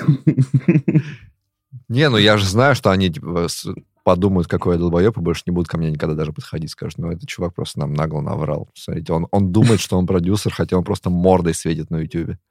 И, и все в комнате вокруг себя так говорят. Ну, то же главное дело на пиво, они же внутри. Да. Ой. Чем мы записали? два пятнадцать. Давайте на этом и завяжем, да-да. Чего мы будем тут еще? Да. По-моему, очень хорошо поговорили. Мне очень понравилось. Главное, не сорок минут. Да. Понравилось тебе, Егор, у нас в гостях? Да, да, понравилось. Понравилось, что готовиться не надо. Я очень, очень впадло было бы что-то готовить. Вот документалкой мне пришлось посидеть, поготовиться, повспоминать какие-то истории. Вот. А, а так приятно. Круто. Отлично. Мы тоже рады, что ты к нам пришел наконец-то. Мы собираем эту перчатку Таноса, мы всех вас, подлодочников, у себя соберем. Стаса Цыганова позовите когда-нибудь. Вот, когда-нибудь позовем, да. У нас уже было куча народу из Крю, и, и вы, как угу. подкастеры. В общем, соберем, как соберем. Этот мир тесен, это кошмар какой-то. Да, вообще жесть. Ну, что мы варимся в этом вот, русскоязычном ай ти, все у всех были, все у всех выступали, такое уже, типа...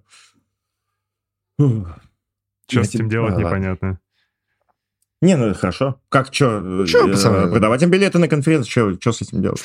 Это правда, это правда. Подождать, подождать, пока нейроночки э, полетят Стричь получше. И, и, дальше, да, и переводить контент на английский автоматически. Да, да. да, да еще и им будем продавать билеты на конференцию. Блин, вот это было бы замечательно. Абсолютно. О, ладно, все, пацаны, всем спасибо. Да. Давайте. Рад был видеть. Увидимся пока, в пока. каких-нибудь странах когда-нибудь. Да. Где-нибудь, когда-нибудь, да.